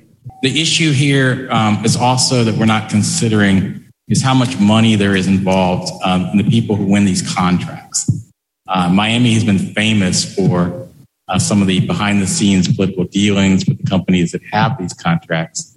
And Orlando had a situation where they were going over to Lyft for their paratransit, but the people who had the contract successfully undermined that uh, agreement um, by working with the politicians. So yep. at some point, we might have to consider, and I'm not trying to say anything about this resolution, I'm fully for this resolution, but at some point, we might have to consider hiring a lobbyist to try to deal with these money interests because it, they'll they'll say things like, "Oh yeah, it's just the wheelchair people. We can't do that because that would exclude them." Now, what they're really saying is, we got buddies over here supporting our campaigns, and we're not going to take those contracts away from them, no matter how much you insist. Yeah. So, all those in favor of this resolution signify by saying aye. Uh, those opposed? Very good. The, the, the resolution is adopted. The, the next resolution perhaps deserves a little bit of explanation before we start. Um, this is a resolution that will eventually, I think, um, go forward to the American Council of the Blind, but um, the, the, the subject of the resolution only came up after the deadline for submitting resolutions to the American Council of the Blind was over. This resolution was discussed with uh, the Friends of Library Group at their last meeting and received support from that group. Um, it's also been discussed by uh, groups like Library Users of America and the Braille Revival League and has received support from them. And it has to do with what we think was a pretty arbitrary and inappropriate decision that was made by the National Library Service concerning the large print version of Talking Book Topics. Um, objecting to the permanent cancellation of the large print talking book topics. Whereas Talking Book Topics, TBT, is an extremely valuable publication which has been produced and distributed in a variety of formats for more than 50 years. And whereas a recent circular sent out to member libraries indicated that a decision had been made to permanently discontinue its large print version. And whereas caregivers both at home and in residential facilities, found the large print talking book topics to represent an easy to use method of selecting books for patrons who, for a variety of reasons, could not make such selections themselves. And whereas senior patrons are only likely to receive assistance choosing books if the task is easy to accomplish. And whereas trying to choose books using the audio version of this publication is simply not feasible, now therefore be it resolved by the Florida Council of the Blind and Convention assembled at the Sheraton Orlando North Hotel in Maitland, Florida on this fifth day of June 2022, that this organization demands that the decision to completely discontinue this publication be rescinded and be it further resolved that instead, the National Library Service, NLS, agreed to explore a year from now the feasibility of beginning to distribute this publication again. And be it further resolved that should this prove not to be possible because of ongoing ink and paper shortages, the library consider exploring the use of interactive voice response IVR systems, which might constitute another solution which would be better than abandoning a huge population who will be adversely impacted by these recent actions. And that's the end of the resolution, and the committee recommends it do pass. Mikey Wiseman seconds. Discussion. I have a discussion. Zoom. Yes. Hi, it's Cynthia. I strongly support this resolution. You and I are both on the ACB resolutions committee. Is- Are we going to forward this to ACB even Um, though we've missed the May 1st deadline? Yes, we are. And, and I've talked with the chair of the resolutions committee, um, who recognized in the beginning that Florida would be holding its, its uh, convention later. And he's agreed to accept any resolutions that we choose to forward. And it is my an, an attempt um, to, to, to make this a part of the ACB resolutions process. I strongly support this resolution. If for nothing else, it would be for inclusiveness.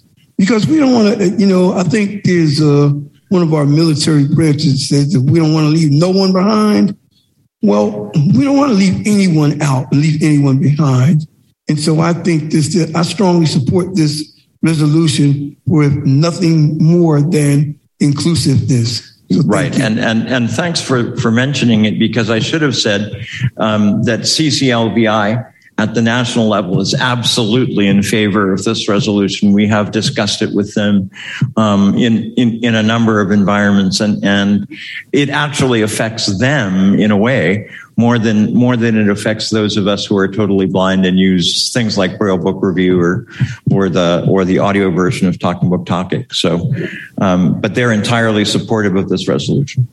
I just wanted to say thank you so much for using definitions of the alphabet in your resolution when you were reading it. I really, really appreciate it. So I understood what you were saying. So thank you so, so much for that. Thank you. You're more than welcome. All those in favor of this resolution signify by saying aye. Is there any opposition? Hearing none, the resolution is adopted. And we will move on to the next one. So this the, the subtitle of this is relationship uh, of the Florida Council of the Blind with the staff and board of directors of the American Council of the Blind.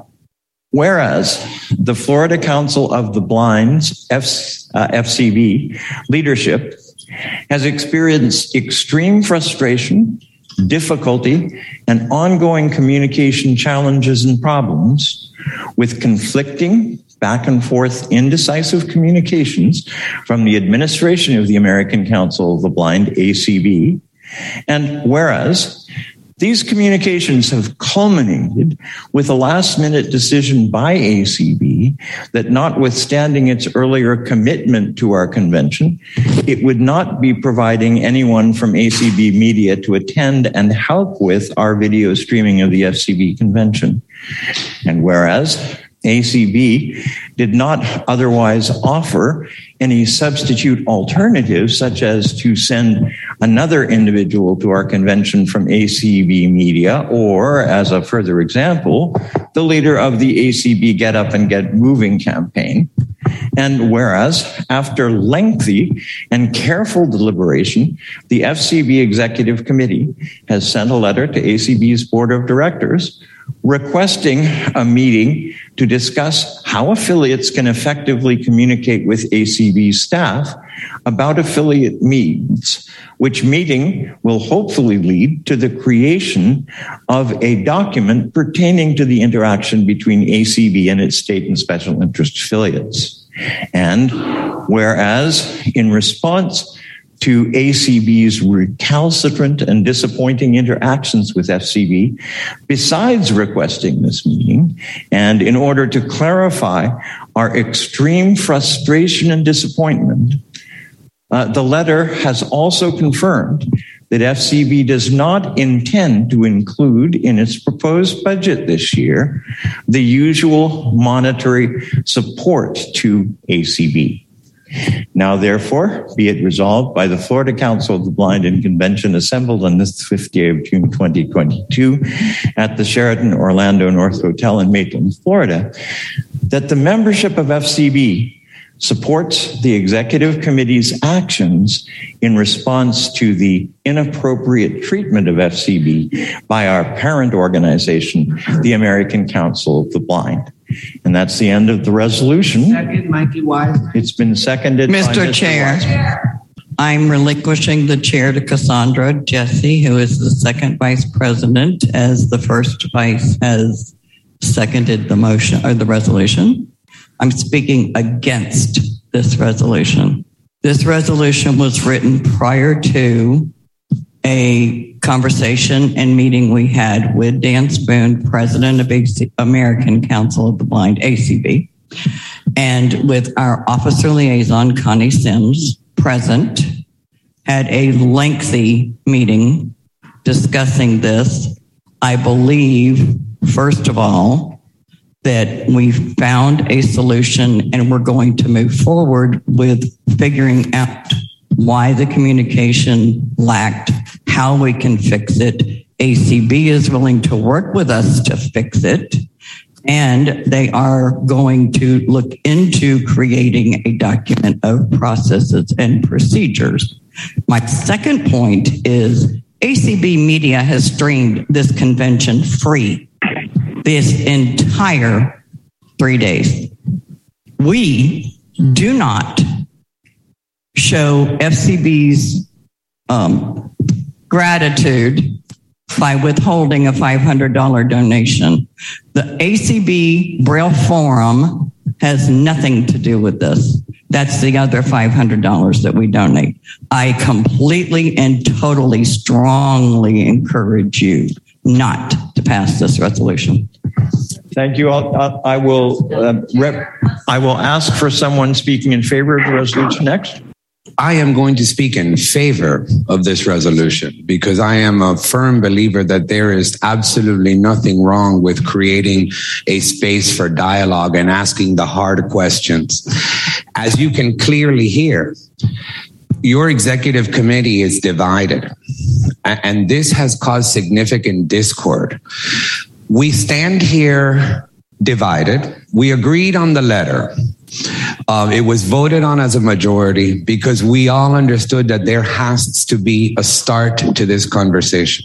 As there has been a hyper focus on ACB media, um, that is also where the straw that broke the camel's back happened. And while I am prepared to absolutely publicly thank ACB for streaming our convention, um, it is something that is done to any affiliate. Um, it is it is it is ACB's decision to do that. We we don't request it. Um, it, it is something that everybody's entitled to. uh, The way I see it. Um, while this came to a head, we have chosen to take the approach of moving forward and not bringing up all of the challenges that have encountered and led us to this point. The letter in question and was specifically outlined requesting that they answer a list of questions. Yes, there was a preliminary meeting in order to start the dialogue. We did have a rep, we did have two representatives from our national organization, the president of the American Council of the Blind, Dan Spoone, as well as our officer liaison, Connie Sims. I will let you know that it is my opinion that the questions have yet, we have yet to receive a, written answer, which is what we have requested. Um, that those questions are designed to help us help you. We uh, we have struggled with providing you guidance as to where to go when reaching out at the national level. We know that many of you have come to us with concerns about the responses or lack of response. Um, the the purpose of this was to get ACB's attention. I believe we have. I believe we have taken the first steps. Um, but the the crux of the letter that was sent out, um, the requests have not yet been met as far as the answers to the questions. While we have been given the assurance that actions will be taken, unfortunately, what brought us to this letter is the, that same those same promises that actions will be taken and they never quite materialized. So I am going to speak strongly in favor of this. Um, I, and um, I would encourage you guys to think hard and strong. The reason why we're putting this to you guys is because we wanted to be good stewards of your dollars. Um, we we we put this to you so that you understand that we're not making decisions with your money, and it is your choice what we're going to do with it. The letter has been sent, right? So this is really just about the donation, and and that's where we're at. So, the, the entity that governs the Florida Council of the Blind between conventions is a group of guys called the Executive Committee. And the executive committee consists primarily of officers and the, and the immediate past president of the Florida Council of the Blind. They made a decision. Um, I, I wasn't there. Uh, none of us were. But they made a decision to send a letter um, to the American Council of the Blind Board. So this resolution does two things, oh, and they and they also made a decision to withhold funds. So it, this resolution does two things. First, it says, "Will the Florida Council of the Blind endorse the actions taken uh, by the resolutions committee?" Uh, by the excuse me by the executive committee and second um, will uh, the membership of the Florida Council of the Blind um, agree to the the sec- the other decision that that the uh, that the uh, FCB Executive Committee took, which was to withhold financial support um, to uh, ACB this year. So that is essentially what the resolution is asking. I wanted to be sure that I put on record clearly so everybody could understand what we were talking about. Sally, are you speaking in favor or, or are you opposed to this resolution? Against. I am ashamed that we even sent this letter. I will be open with you guys and tell you I did not want to send that letter the Braille Forum has nothing to do with in this whole thing. It's a separate issue. It has nothing to do. You need to get that through your heads. Secondly, when we met the other day, we came to a conclusion and ACB has not had time to respond and give us, you know, our, their feedback and help us. If we vote for this resolution, I will be ashamed of us because that, that's just not fair to ACB when they haven't had a chance. We just met at convention Friday. That's not long enough. I urge uh, every one of you to vote no on this resolution. I'm amazed that it even came up. I don't have a problem with you guys knowing if that's what the most of the committee wants. I did not want that because I think it's going to open up a can of worms.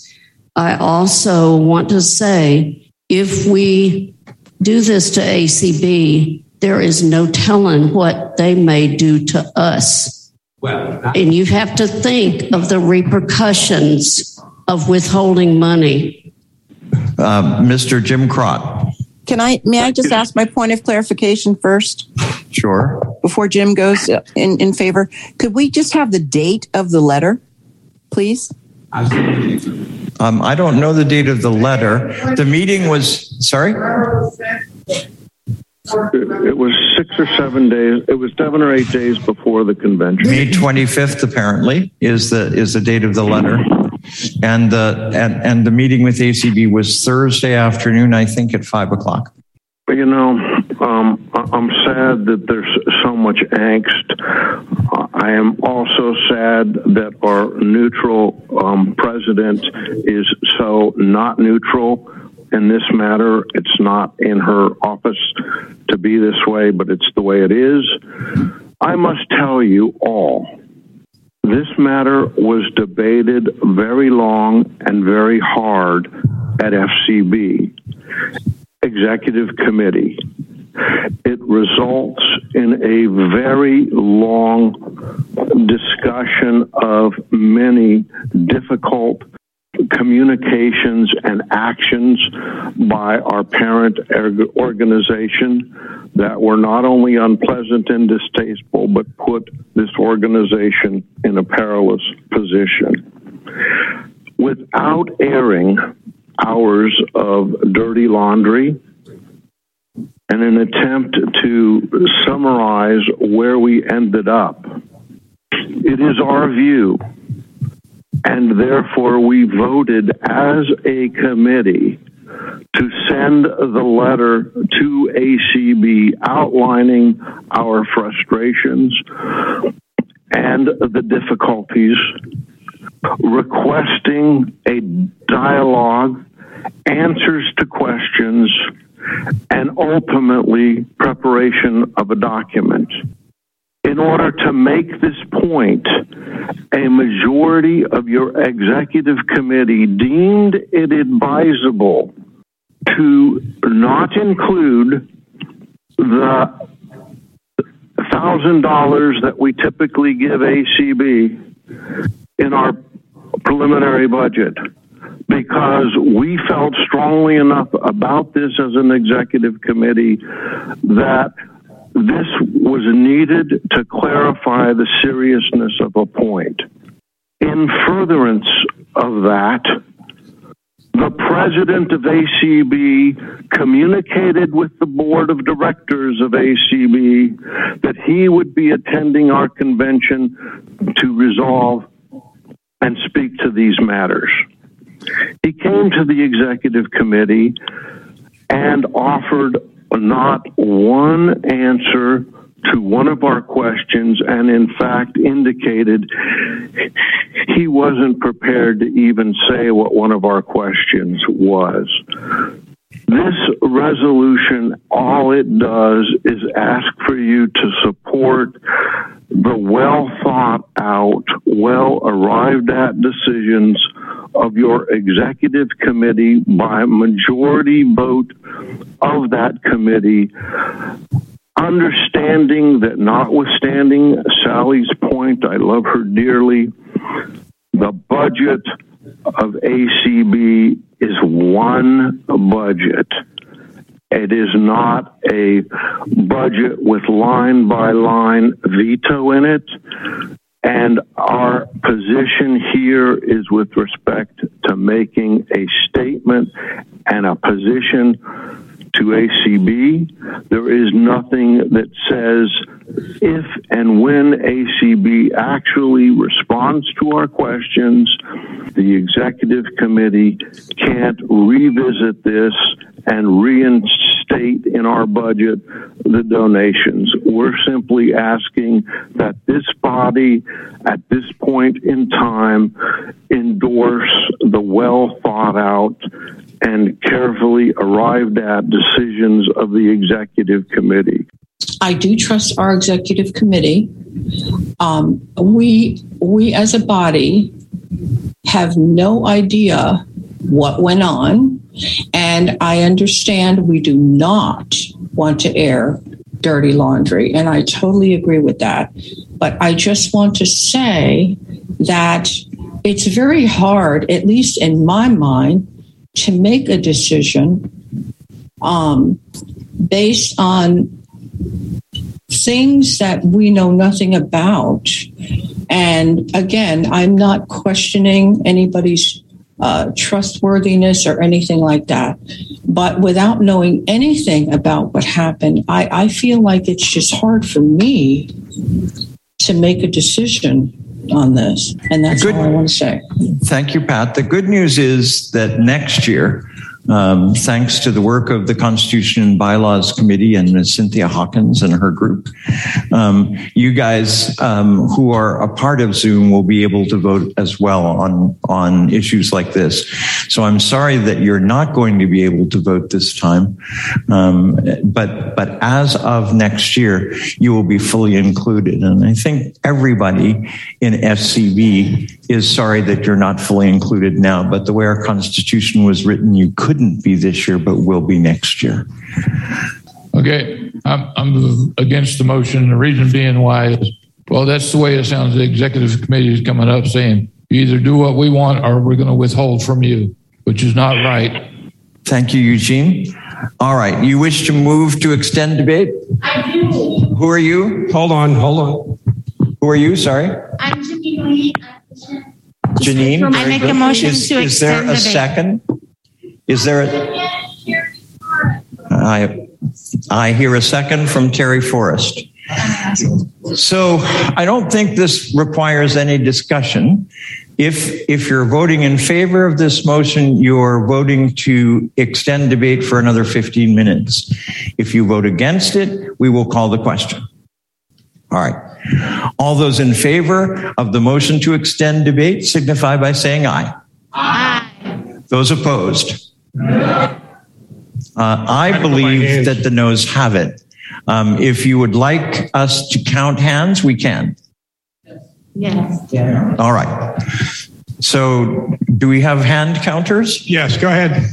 Thank you. So, all, if people who are in favor of the motion to extend debate would be so good as to raise their hands, I would appreciate it. Just 14. All right. Those those wishing to end debate and proceed to the question, if you would raise your hands. 29. Thank you. The vote is yes. Point of order. Yes. Uh, At this point in the proceedings, uh, the president has has uh, turned the uh, chairmanship of this whole uh, con- convention over to the second vice president, and and I just witnessed the, the second vice president voting on this issue. Mm-hmm. Enough said. By the way, my name is Sharon Young. No, I think I think she just turned over the the control during this debate, and after that, Sheila will assume her rightful place as uh, FCB's president. So I don't. I, I, don't know what I'm missing because I don't know what your point of order is. So help me. Just a second, please. Let the lady speak. My point of order is that at this point, uh, I don't think that uh, the second vice president should have voted. That's because I think she was uh, acting as chair of the whole. Oh uh, well. Okay. Enough I don't. said. I don't I'm- think it would have. I, it wouldn't have affected the outcome. But your point of order is taken and heard. At this point, can a friendly amendment be added or considered for the resolution? No, I don't think so. Um, I, I'm afraid I'm going to have to declare it out of order because we are now at the point where the membership has determined we're going to call the question on this on this issue. So, all those in favor of this motion, which essentially would would assert your support for the executive committee and the withholding of funds from ACB, signify by saying aye. Aye. Uh, those opposed to the resolution signify by saying aye. The resolution is defeated. So it's been suggested that it, in the interest of clarity, before this issue goes to bed, we count hands. So all those in favor of this resolution, please raise your hands. Uh, have we got the count of those who are in favor of the resolution? The ones in favor, raise your hands. Those in favor, please raise your hand. That is those supporting the executive committee. I only have six, six. Thank you. All those opposed to the resolution, please raise your hands. 27. 27 hands are raised. Um, so, by show of hands, uh, the resolution is defeated 6 to 27. This resolution um, thanking the local chapter. Whereas the Florida Council of the Blind has met in the Orlando area for the past several years, and whereas that has meant that our local Florida Council of the Blind chapter, the Greater Orlando Council of the Blind GOCB, has for all those years performed the task of our host chapter. And whereas This involves making people available for a variety of tasks prior to the convention and the staffing and stocking of a hospitality room at the convention. And whereas, as usual this year, the Greater Orlando chapter, chapter has once more performed its duties in a stellar fashion. Now, therefore, be it resolved by the Florida Council of the Blind and Convention assembled on this, the fifth day of June 2022 at the Sheraton Orlando North Hotel in Maitland, Florida. This organization wishes to express our deep appreciation to the Greater Orlando Council of the Blind for its exemplary work in support of our convention. And be it further resolved that this organization asks the leadership of that chapter to convey to its members the gratitude of the Florida Council of the Blind for all their efforts. And the resolutions committee recommends it to pass. Is there a second? There, there are several. Um, did you get a name, Miss Mary? Very good. All right. Is there is there discussion? Not hearing any. Not hearing any, I will call the question. All those in favor of this resolution signify by saying aye. aye. Those opposed? The resolution passes unanimously. So this is appreciation of the Sheraton Orlando North Hotel. Whereas for the past several years, the Florida Council of the Blind has held its convention at the Sheraton Orlando North Hotel in Maitland, Florida. And whereas the management and staff of that hotel have bent over backwards to meet the special needs of a large group of people who are blind, while at the same time creating a warm and welcoming environment for our members while at our convention.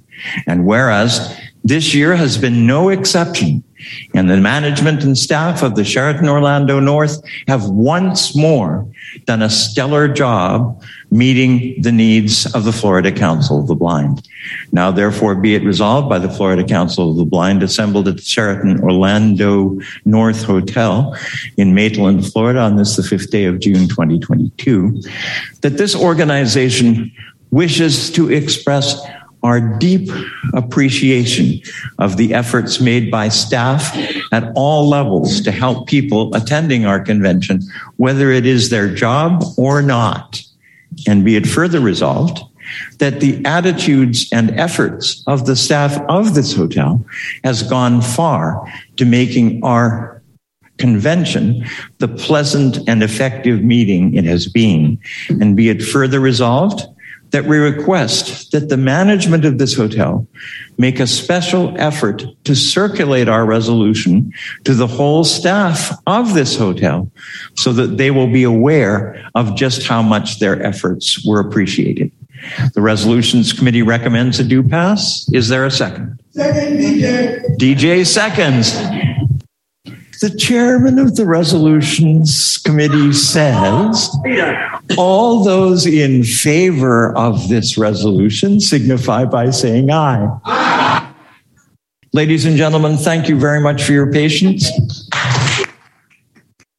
Your executive committee works hard to do everything we can possibly do for you. We don't do it for us, we do it for you. There's been some stress. You guys think this being on this executive committee is easy? Run for the office because I can promise you it's not. There's more involved than you could possibly imagine. More diversity, more inclusion, the effort to do that, the effort to make sure everything is done in the proper way, the effort to make sure that we get things done according to what is best for FCB. We take everything to you, and that's why we do it. Thank you for putting faith in all of us.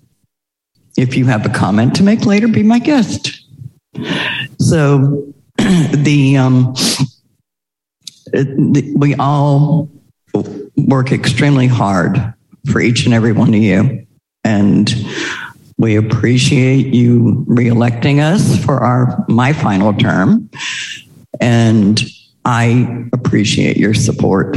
Um, you, you've got an awesome executive committee, and trust me, we don't all always agree. But in the end, we try to still be a family, try to still get along. And I want to thank the executive committee. So that's the end of my report. All in favor, say aye. Okay, so I think that the executive committee does an amazing job, and I throw my support behind them, no matter what decision is made, because I'm I'm pro my executive committee. I have a question about when we receive an answer from the American Council of the Blind Parent Body without airing dirty laundry, since this was such a contentious discussion. Will the membership of the Florida Council of the Blind be advised, again, without airing the dirty laundry, what steps were taken from both parties and what agreements and or resolutions were, were agreed upon from that point? I, I, I believe that we as an executive committee, divided, will stand together and give you a hard yes in support of the transparency. So thank you for recognizing that we, we tried to take the cleanest approach and we know we owe you guys an explanation. Um, so yes, once, once there is uh, something shareable and tangible, which is what we were asking for that has not been received yet, you guys will have it. Um, does anybody from the executive committee not on the same branch there? Can I just get an audible yes if we're all in agreement there? Just yes. absolute. No, the executive committee. Yes. And yes, we're all saying yes. So thank you for bringing that forth, Anthony. And I'm sorry if we didn't make that clear earlier. Um, are there any other, is there, is there any other discussion on the executive committee report? All in favor, say aye. aye. Opposed? Finance Committee. So I'm going to start off by thanking my committee. They did a great job. I will read my notes and present my findings and stuff so that the committee can, or the membership can vote on the budget. Uh, we held our meeting via Zoom on March 26th got a notice from Mark Webb. He's our financial advisor, and he told us, you know, what we're doing, how we're doing our finances, and this is the account with uh, the bank, Merrill Lynch. Anyway, as you'll see in the budget, we we have in a balance of five hundred and some odd dollars, five hundred some thousand dollars. Um, um, the finance committee met with Mark and we decided to do some changes so that we were a little, little higher risk in what we did. So we got more money. Most all of our statements from Merrill Lynch were over 500,000 as opposed to the 400,000. Um, and um, I didn't really see a need to really meet with Mark, but he, it was nice that he sent the note out to us and told us what we were doing, how we were doing. And that's a, that's a good step in our direction because he did give us all some information about our investments. And I think we just need to kind of leave our investments, investments alone. Um, because the, the market's going to go up and down. There's nothing we can really do to change that. Um, the next thing is, um, tax filings recently, Noke was has been our company that does our finances as far as filing our 990 uh, form at the end of the year. We've had to change that because they decided they couldn't or didn't want to do that. I'm in the process of staying in touch with the person who said that he would do it, but it's been a difficult thing for me to stay in touch with him. I've called him several times and um, he one time, one time he called me. He left me a message, or his receptionist left me a message saying he was talking to the IRS. And I said, "How does he do that?" Because I tried to call him, and they never talked to me. So, anyway, so I'm staying on that to make sure we get it. We're not in any danger yet, but if this nine, this if this form doesn't get filed, we could be. Um, if it doesn't get filed in for three years in a row, then we could lose our nonprofit status. So hopefully that will never happen. Hardware and software. Well, we know hardware. I mean, Elizabeth mentioned some stuff about hardware, but we have a computer that uh, FCB has is using. It's doing okay right now, but it's on its way out. You know, it's been around for a long time. Sally can probably tell you when you got it. So I did put some money in the budget, I think, to to increase that um, so that we can purchase possibly a new computer when we're when we're needing needing the computer. Salaries. Recently, and life goes on. Recently, our web administrator she wanted 300 you know, an increase of $50 now bringing her salary for $300 a month. It was um, agreed to by the executive board um, a couple months back. Pam kiesel our bookkeeper also we wanted an increase and i've increased the uh, budget to cover her getting 300 starting dollars $300 uh, starting in uh, July.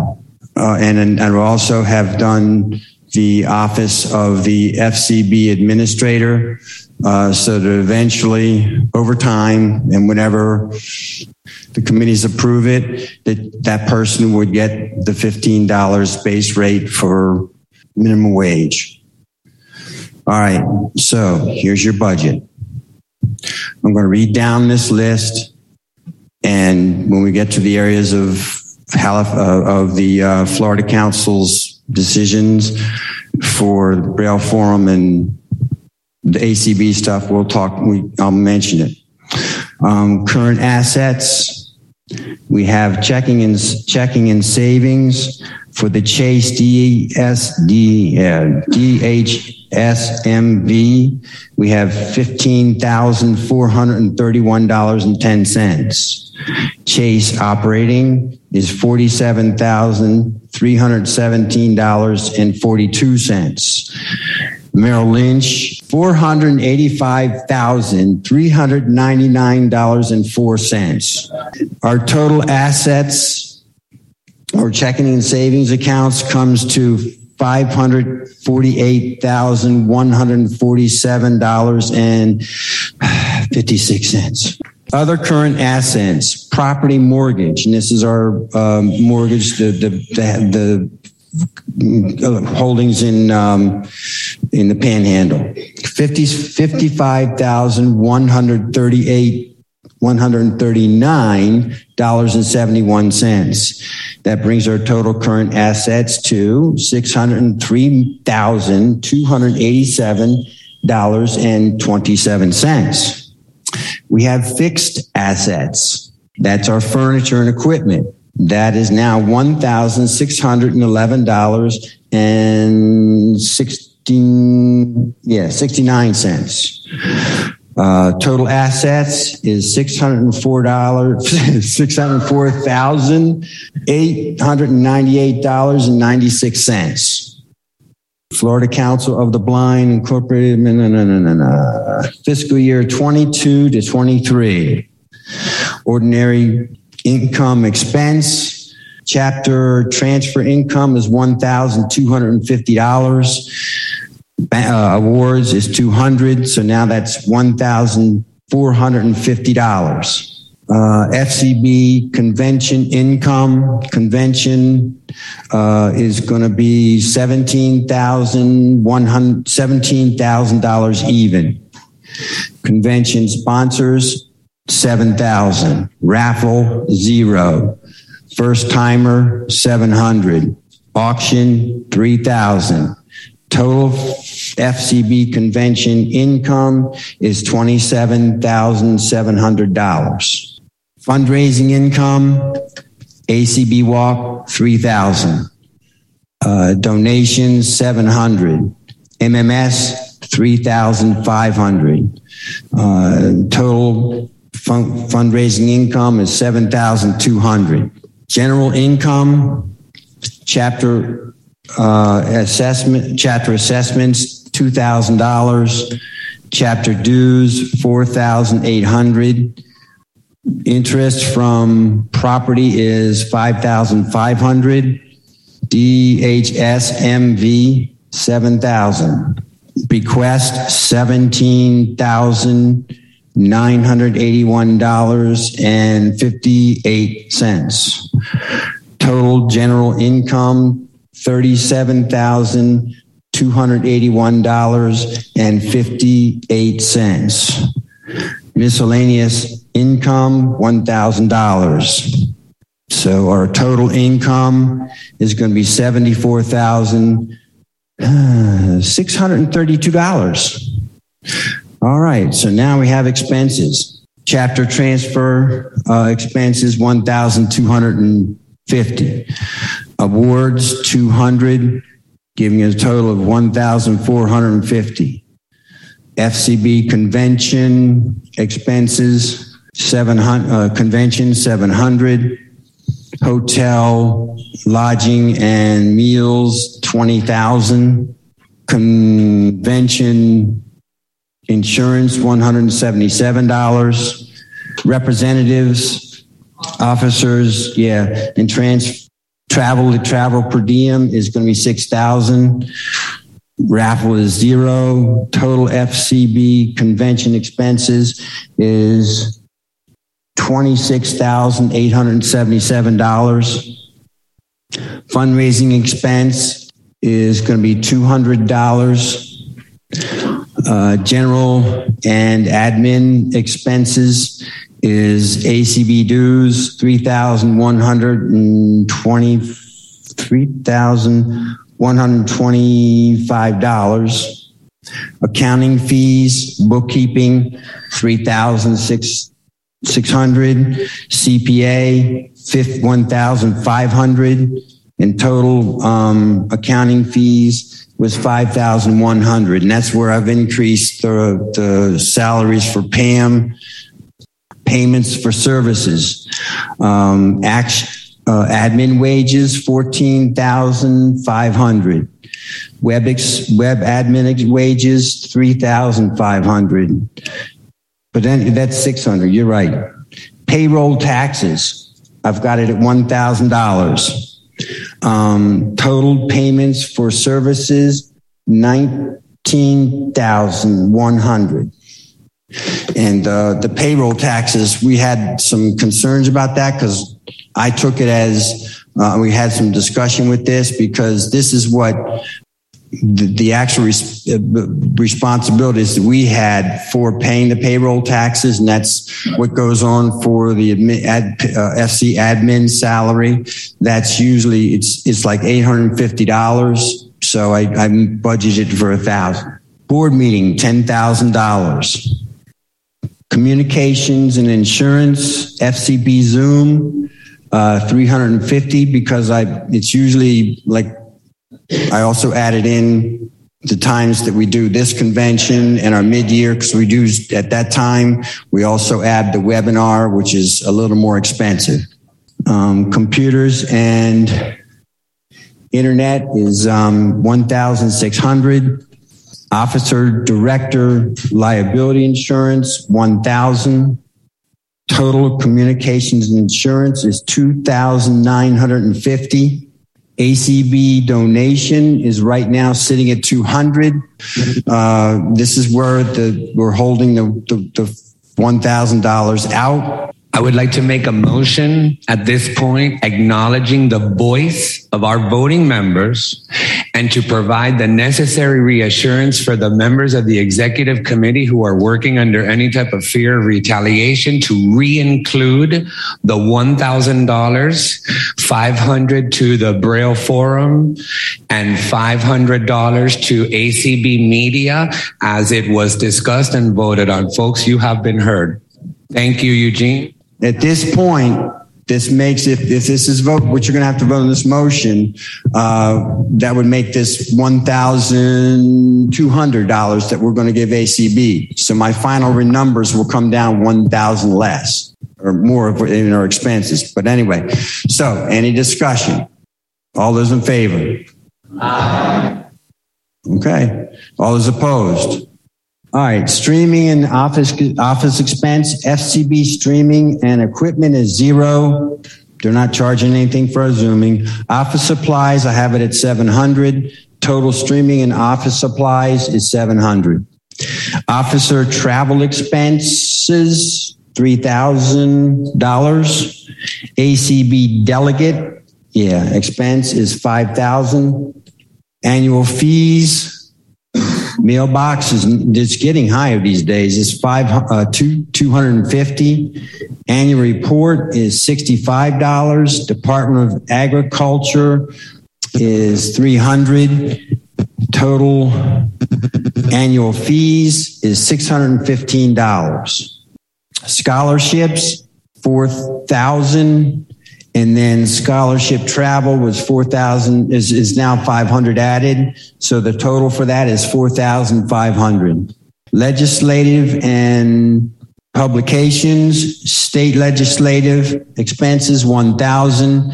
ACB legislative seminar, 5,000. Software, hardware, 2,000.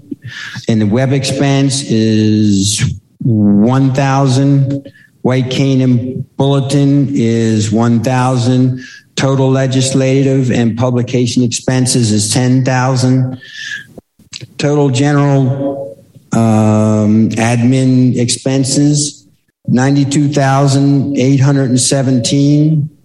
So now that's going to be 93,000 because we're going to spend the thousand dollars. Okay, so um, total expenses it'd be ninety-six thousand eight hundred seventeen dollars now because of the donation to ACB, and then all right, so it's be eight hundred seventeen dollars, and then total income was minus minus twenty-one thousand eight hundred and eighty-five one see, total income investment is twenty-one thousand one hundred eighty-five dollars, and that's balancing. But that's added those that little bit of money Well, too. you're going to have to add the thousand back to the um, income side as well. Mm-hmm. Yeah. Okay. All those in favor of my budget, not the reading of it, but the budget? um, all those in favor? Opposed? All of our committees have chairs, as you know. If you are interested in a particular committee, reach out to that committee chairperson and ask them if they have an available seat. And they will say yes or no. That's how you go about getting on a committee. You don't call me because I, I just appoint the chairs. I do not appoint the members of the committees. So any questions about a committee, what they do, that's why I've asked all of our committee chairs to hold their meetings on Zoom so that everybody can attend. And just for an example, we held a meeting in January about our uh, fundraising, and I think we had maybe eight people show up. We're here and we're trying to include every member in an area of inclusion so you have a say in what the committees do.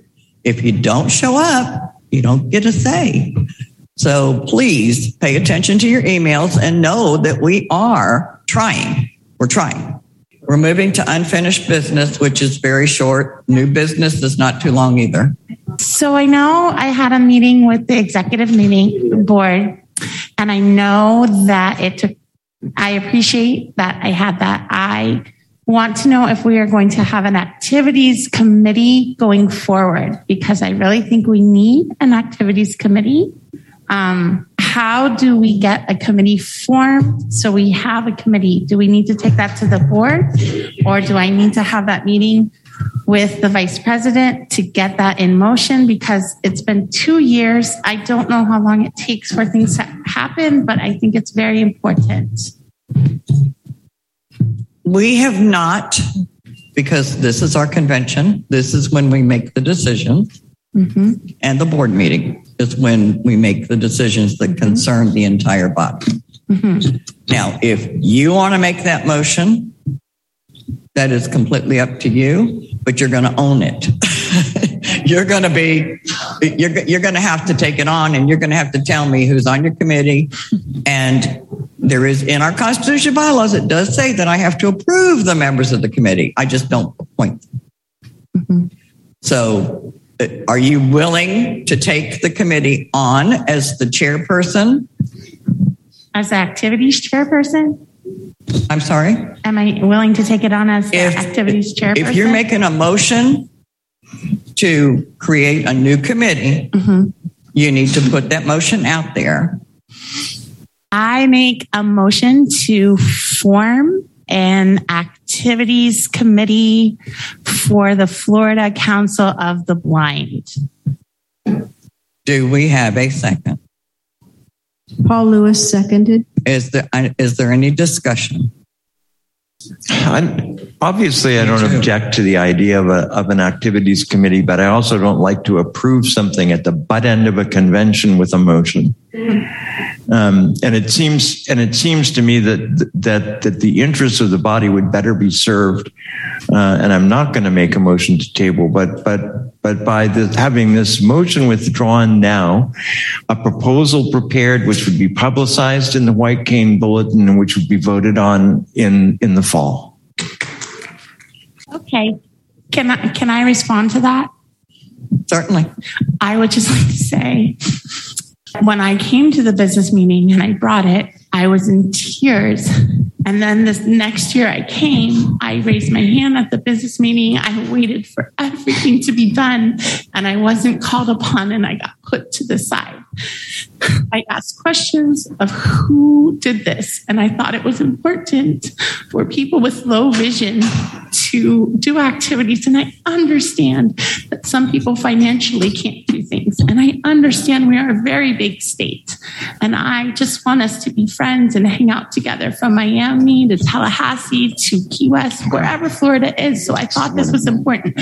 But I just want to say that I felt put off because it should not take two years to respond to me and i and i really felt so disheartened by that so i'm very happy by this now i i guess i can write a proposal and do that and i can ask for help with that but i please don't put me off for another two years because Well, okay, Janine, it- uh, to clarify, it's only been one year, but that's that's neither here nor there. You brought it up last year at our convention.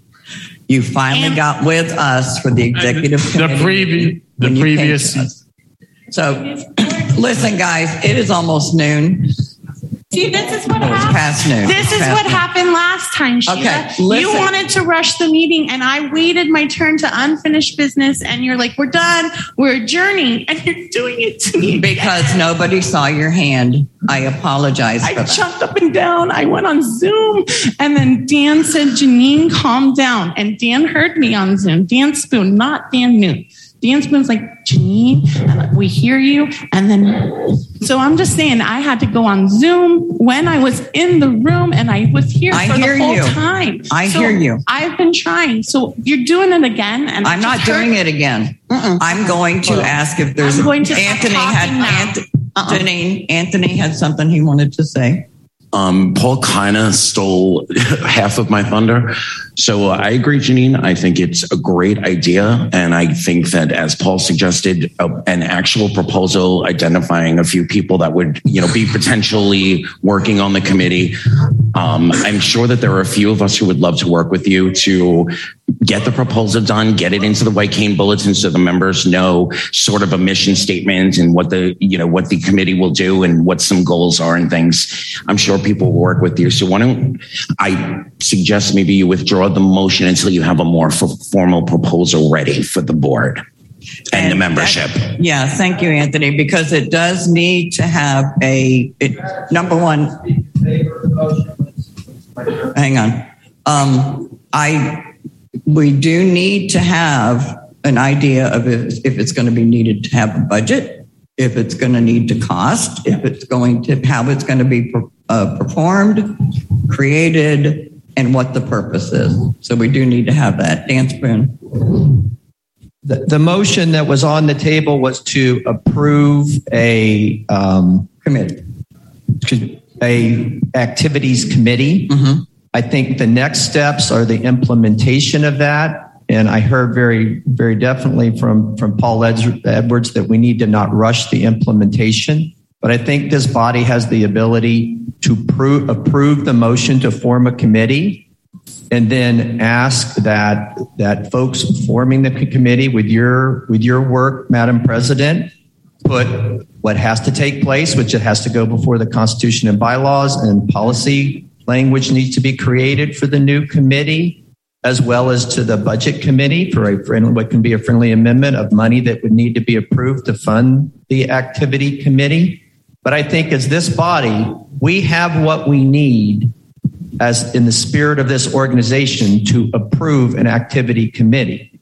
Once approved, let's go through those steps. And as Paul said, let's bring back to the board how the policy and the direction of the committee will work. But let's get the ball started. Let's move forward. Is there any other discussion?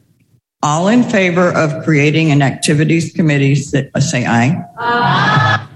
Opposed? Aye. All right. Um, the motion carries. Um, the task force for voting, Paul, that we were not able to um, move forward with, with that amendment that was made today, do you believe that the problem is taken care of, or do you believe that still needs to occur? Oh, I don't think the problem was taken care of.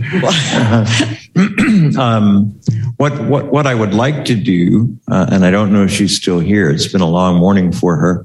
Um, is is to ask Cynthia Hawkins, chair of the Constitution and Bylaws Committee, um, whether whether perhaps we we could arrange a Constitution and Bylaws Committee where she would perhaps invite me to come and and meet with them, um, and uh, and let's see if we can come up with with a solution. Um, the members of of this organization know um, that I that I believe the method that we use for holding elections is archaic and unfair. And and I think it's time we changed it. And and and if I had my way, Cynthia and I um, would try to work out a proposal that we would bring to you uh, next year. And if we did that, then it would actually be able to apply to elections two years from now. So if Cynthia is still here, Cynthia, can we can we work together to move this project forward? But that would be my proposal, Madam Chair, and I will agree to, to, to, get hold of Cynthia and try to work with her. I don't think we need a separate task force. I think it only muddies the water. I'd rather do it through the Constitution and Bylaws Committee, especially since we have two years now before this has to come up again. Okay. Thank you, Paul.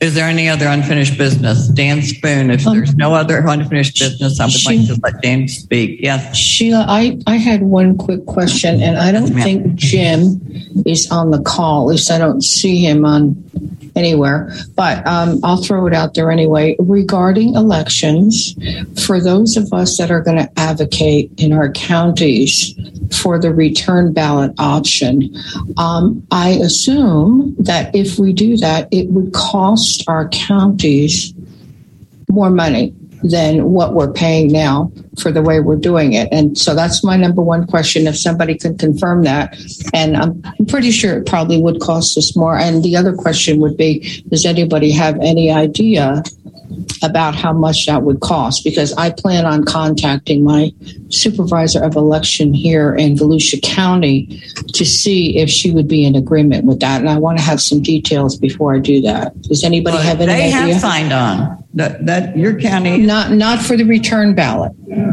Oh, we are signed on, but electronic return ballot. Yes, that yes. not. That's not even been. Well, that's what I mean. I was going to go to Yeah. see if you know if we can contact. And this is my thought. If I'm if I'm not incorrect in the process, let me know anybody. But my thought is to at least present a return ballot option to our supervisor of election and see if they would be in favor of it. But as I said, if I do that, I would like to, of course, let them know that it would cost more money to do to increase to improve that s- software that we're already using to be able to do that. So that's my question. Yeah, Jim. Jim would be the one to answer that question because he's been in communication with the other states that are doing it. Okay, then I will contact him. Thank you. Uh huh. All right. Any other unfinished business? Yeah. Um, under old business or unfinished business, I mean, um, two years ago when we were working on this estate thing that was originally set and Jim thought we were going to get $20,000. It turned out to be 7,000, 17,000, whatever. So I'm still, and he, and he said that he wanted to donate 10, 10% of that money to the children's book fund from uh, book club from National Braille Press. I'd, it was 10%, which comes out to one, 100, whatever. No, yeah, but I, I'm still, I still, if, you, if it's okay with the membership, I'd still like to keep it at 200 just to make it round numbers. It just, 2,000. you, I'm glad you got a good treasurer. He really knows what he's doing. Yeah, but what, that's fine. So that's, yes, I have to do that. Yes. So I make second. Paul Edwards seconded. All right, so it's been made, motion, and any questions? Any questions on Zoom, Kati? No. Okay, so I will send the money. You guys say, oh, you got to guys got to vote on it. Sorry. Um, all those in favor? Aye. Just want to say, uh, it, it, it, wearing two hats, being a the president of the American. Dan, Yes. I don't, I don't mean to interrupt you, but I do have a question. Yes, Are you speaking as an FCB member or ACB president? I, I was ready to say that. Being wearing two hats, both as the president of the American Council of Blind and a member of the Florida Council of Blind for 28 years, uh, serving in many different capacities and officer positions and on committees and chairs of committees. One, I just want to first thank the membership for understanding the collaborative spirit that I hope is always the hallmark of the American Council of Blind and the Florida Council of the Blind. I truly believe in ACB's five core values that we try to live and breathe every day. And I think these same core values, I believe, have been adopted by the Florida Council of the Blind, which are integrity and honesty, respect, collaboration, flexibility, and initiative. And I think we live those each and every day. I am very proud of the Florida Council of the Blind and how we have gotten involved in so many aspects of the American Council of the Blind, whether it be our community events, whether it's serving on the numerous committees. I counted, I think there's at least 20 members of the Florida Council of the Blind that serve on an American Council of the Blind committee. We have members who've been presidents, who've been board members, who've been on the board of publications. Cachet currently serves on our board of publications. Jim Kracht is on our board. Paul Edwards is a immediate, not, but is a past president. I will refer to you to a document that was approved by the board in 1996 and amended during Paul's administration and has stood the test of time for the last 20 plus years, which is how we have an effective relationship between our affiliates and our national organization. And at that point in time, the real focus was on making sure to keep the anonymity of our affiliates. All of our affiliates, all 68 of them, are their own separate EIN number and own separate legal entity. And it's very important that we understand in the American Council of the Blind to respect our affiliates in the Florida Council of the Blind and all affiliates. And we do not dictate, order, in any way from the top down in the American Council of the Blind. That's not the type of organization we are. We are a grassroots up organization. Every member of the Florida Council of the Blind is a voting member of the American Council of the Blind. And with the work of our membership last year, you'll be able to exercise that vote either in person or virtually without attending a convention. All you have to do is vote. And we encourage everybody to do that. With my hat as a Florida Council of the Blind member, I think a message that needs to go and hopefully is listened to by our executive committee is the vote of the membership, which is the governing body of this organization, by an 82% to 18% vote today, folks. 82% to 18%. Your membership told you that the vehicle that you use to communicate your concerns to the American Council of the Blind was not what could have been considered an outreach of collaboration.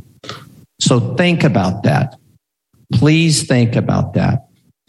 Questions have been answered, asked to the ACB Board of Directors about how does FCB communicate to ACB? The best way I can answer that is the person who is responsible for the membership of ACB and fields membership questions is the president of the American Council of the Blind. Staff questions are fielded by the executive director. The way the, the way the hierarchy works in the American Council of the Blind, we as members elect officers and board members of our organization. The board hires an executive director. The staff members of ACB work for the executive director. If you have questions about their capability, their abilities, how well they're responding to your request, you should make those concerns known directly to the ACB president and the executive director. What's that vehicle to communicate those concerns? At least to this point in time, ACB has believed that for all affiliates, the person, the point person for communication for all affiliates is the affiliate president. In fact, we have weekly affiliate president meetings where all presidents can bring their concerns.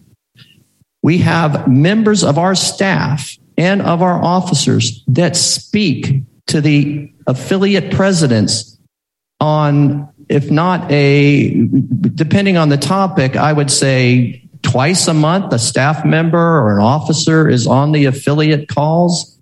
So there's ample opportunity to have dialogue. And I would encourage, if we need to have better dialogue, the formal line of communications should be from the FCB president to the ACB president related to the Florida Council of the Blind. That's how other affiliates approach it.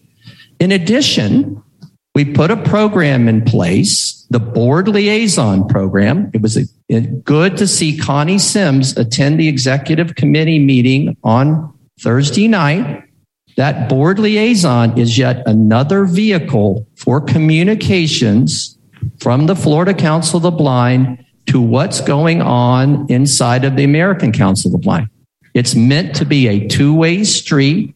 And please leverage your current off board liaison if you have questions and concerns that you would like to have elevated. There's also been questions about how do FCB members work with staff members? Staff members are assigned to different departments or categories. We have membership, we have advocacy, we have ACB radio, we have ACB media. We have development. We have administration and management through our office in Minnesota. The entire accountability chart for the American Council of the Blind, as well as our strategic plan, was shared with membership at the president's meeting on March 11th. It was a 45 minute presentation from the president and the executive director. We shared the strategic plan and the accountability chart. We'd be happy to provide those documents to you for review. But what I'm troubled with is the spirit of all this. As I sat through our wonderful convention, starting on Thursday and going through today, what brought a smile to my face was over and over and over again. Our members at this convention rose and spoke in voice of harmony and unison about how proud they are to be members of the Florida Council of the Blind and the American Council of the Blind. How proud they are of the work we're doing as a combined body in the Council of the Blind. Folks, we are doing good work. Look at what has happened with our community events, with now over 8,500 community events that came out of the pand- pandemic. We're a huge silver lining out of a crisis we've all been dealing with for two plus years. Our world is angry. Our country is angry. Please, let's don't bring that anger inside the Florida Council of the Blind and the American Council of the Blind. We are all people. We are all here, I hope, to do the best we can for the blind and low vision community. There is no animosity. There is no retaliation. The American Council of the Blind was here working their butts off as best they could to support the Florida Council of the Blind convention this weekend. I got a call from our executive director on Friday morning when the mixer was down because people were worried. I got calls from the ACB media person. You all got calls. Everybody is trying their hardest. Folks, this is a new world for us. ACB used to do seven or eight conventions a year, and all they did was broadcast. There wasn't all this Zoom, all this video, all this complexity.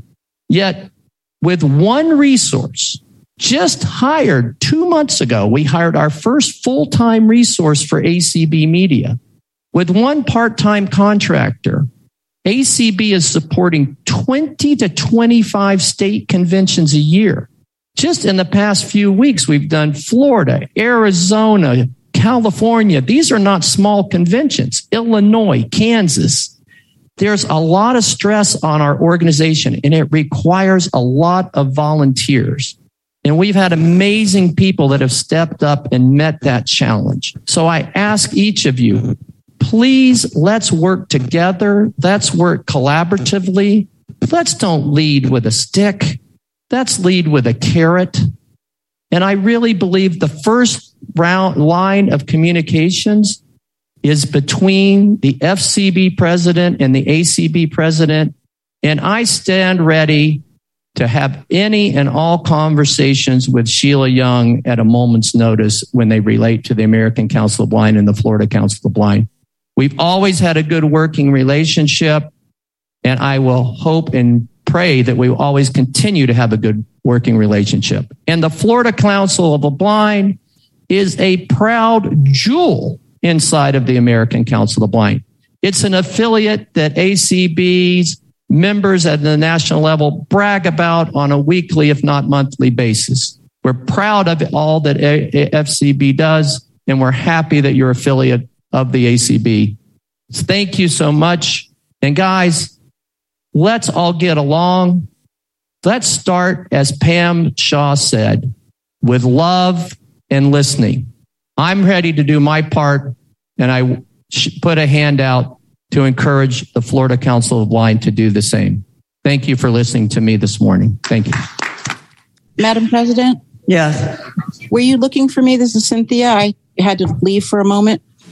Um, Paul wanted to know if he could work with you and your Constitution and Bylaws Committee to work on this task force mission that was established last year that didn't get accomplished, and he would like to just work with you and your committee. Yes, ma'am. We we meet every month on the second Monday, and we can meet in between. Yes, I definitely want to be involved. Well, he said he's going to reach out to you. Okay, great. Um, under new business, voting for national, we are doing the same system we did last summer, except some of us will be in person and some of us will be hybrid. Your alternate, I mean, your delegate is me. Your alternate is Mikey Wiseman, president and first vice president. And thank you for reelecting all of us. Um, if the membership is not in favor of sending me and Mikey to Omaha, I'll entertain a motion. Otherwise, I'll entertain a motion for us to go and do the best we can for FCB. And I want to add another 15 minutes to it. Where's all those in favor say aye. Opposed. And I will I will reach out to the membership because we really don't need to sit here and debate that.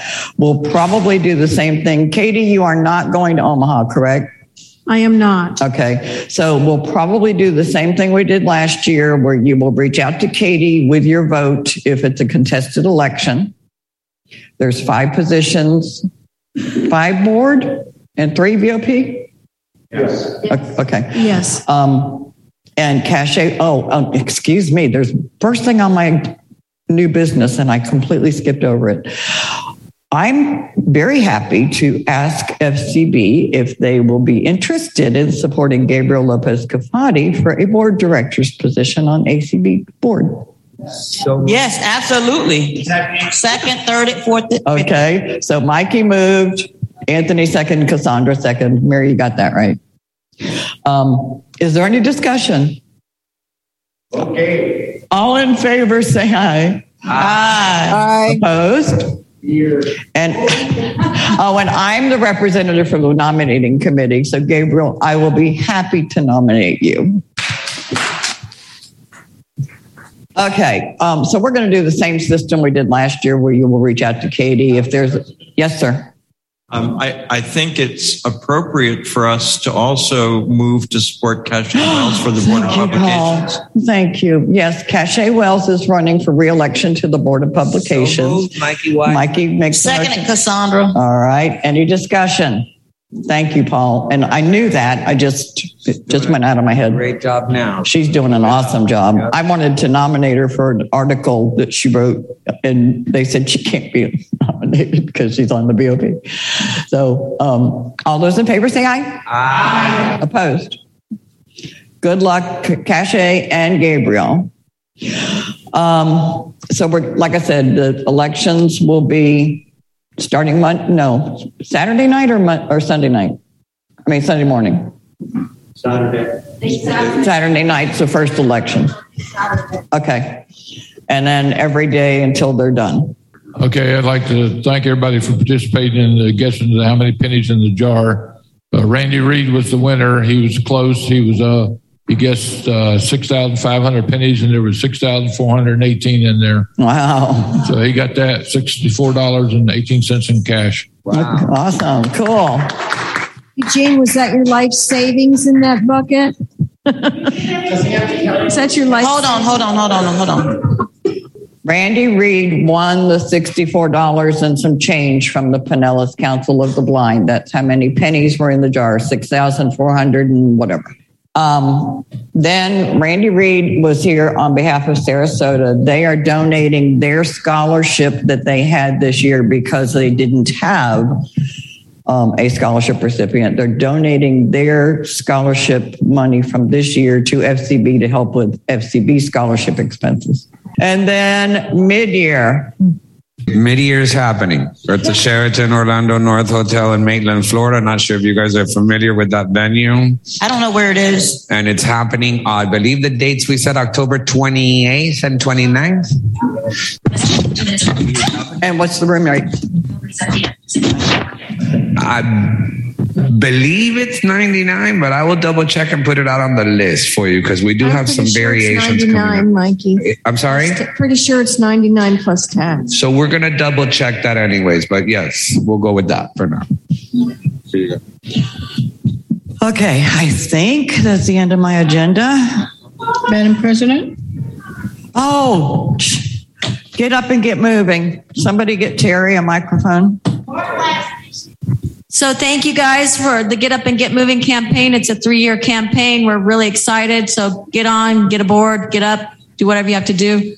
Um, so we had a workshop to, this weekend. Terry and I, Terry danced and we did some stretching. We also had a scavenger hunt. So thank you for everybody that played.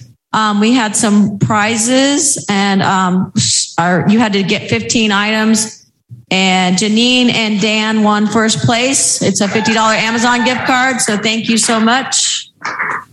And um, Marion, Marion Strong and pa- ooh, sorry, I'm changing your name. Um, Sam, sorry, Samantha, her granddaughter won second and third. So thank you. I'll mail those if you're not here.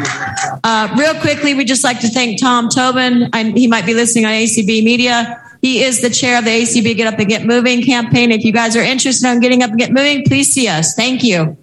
Yay. And uh, in conclude, uh, is there any other new business? I make a motion. Hang on, I've got one final comment that I would like to make, and then I will certainly entertain your motion. And then I have a, a comment I'd like to make too when you're done, Sheila. Who's that? Pat Leposki. Um, Pat, go go go quickly, please. Okay, I just wanted to say congratulations on another wonderful convention. I wasn't there in person, but I was on Zoom probably just about the whole time. And I thought you guys, everybody who did a great job. And also, a big congratulations to all you guys who got reelected on the board. Keep up the good work. And that's all Thank I you. Pat. You're welcome. Um, it- and that was my comment was these this weekend and these sessions have been amazing. We had diversity, we had new stuff, and it takes all of you coming up with your ideas to make that happen. And I think it was, ex- and the exhibit hall was awesome. Um, it was just wonderful. So thank you all for being here. We had more new first timers here this weekend than I think we've ever had. so I do want to thank you very much for being here and thank you for supporting FCB. Everybody have a safe trip home.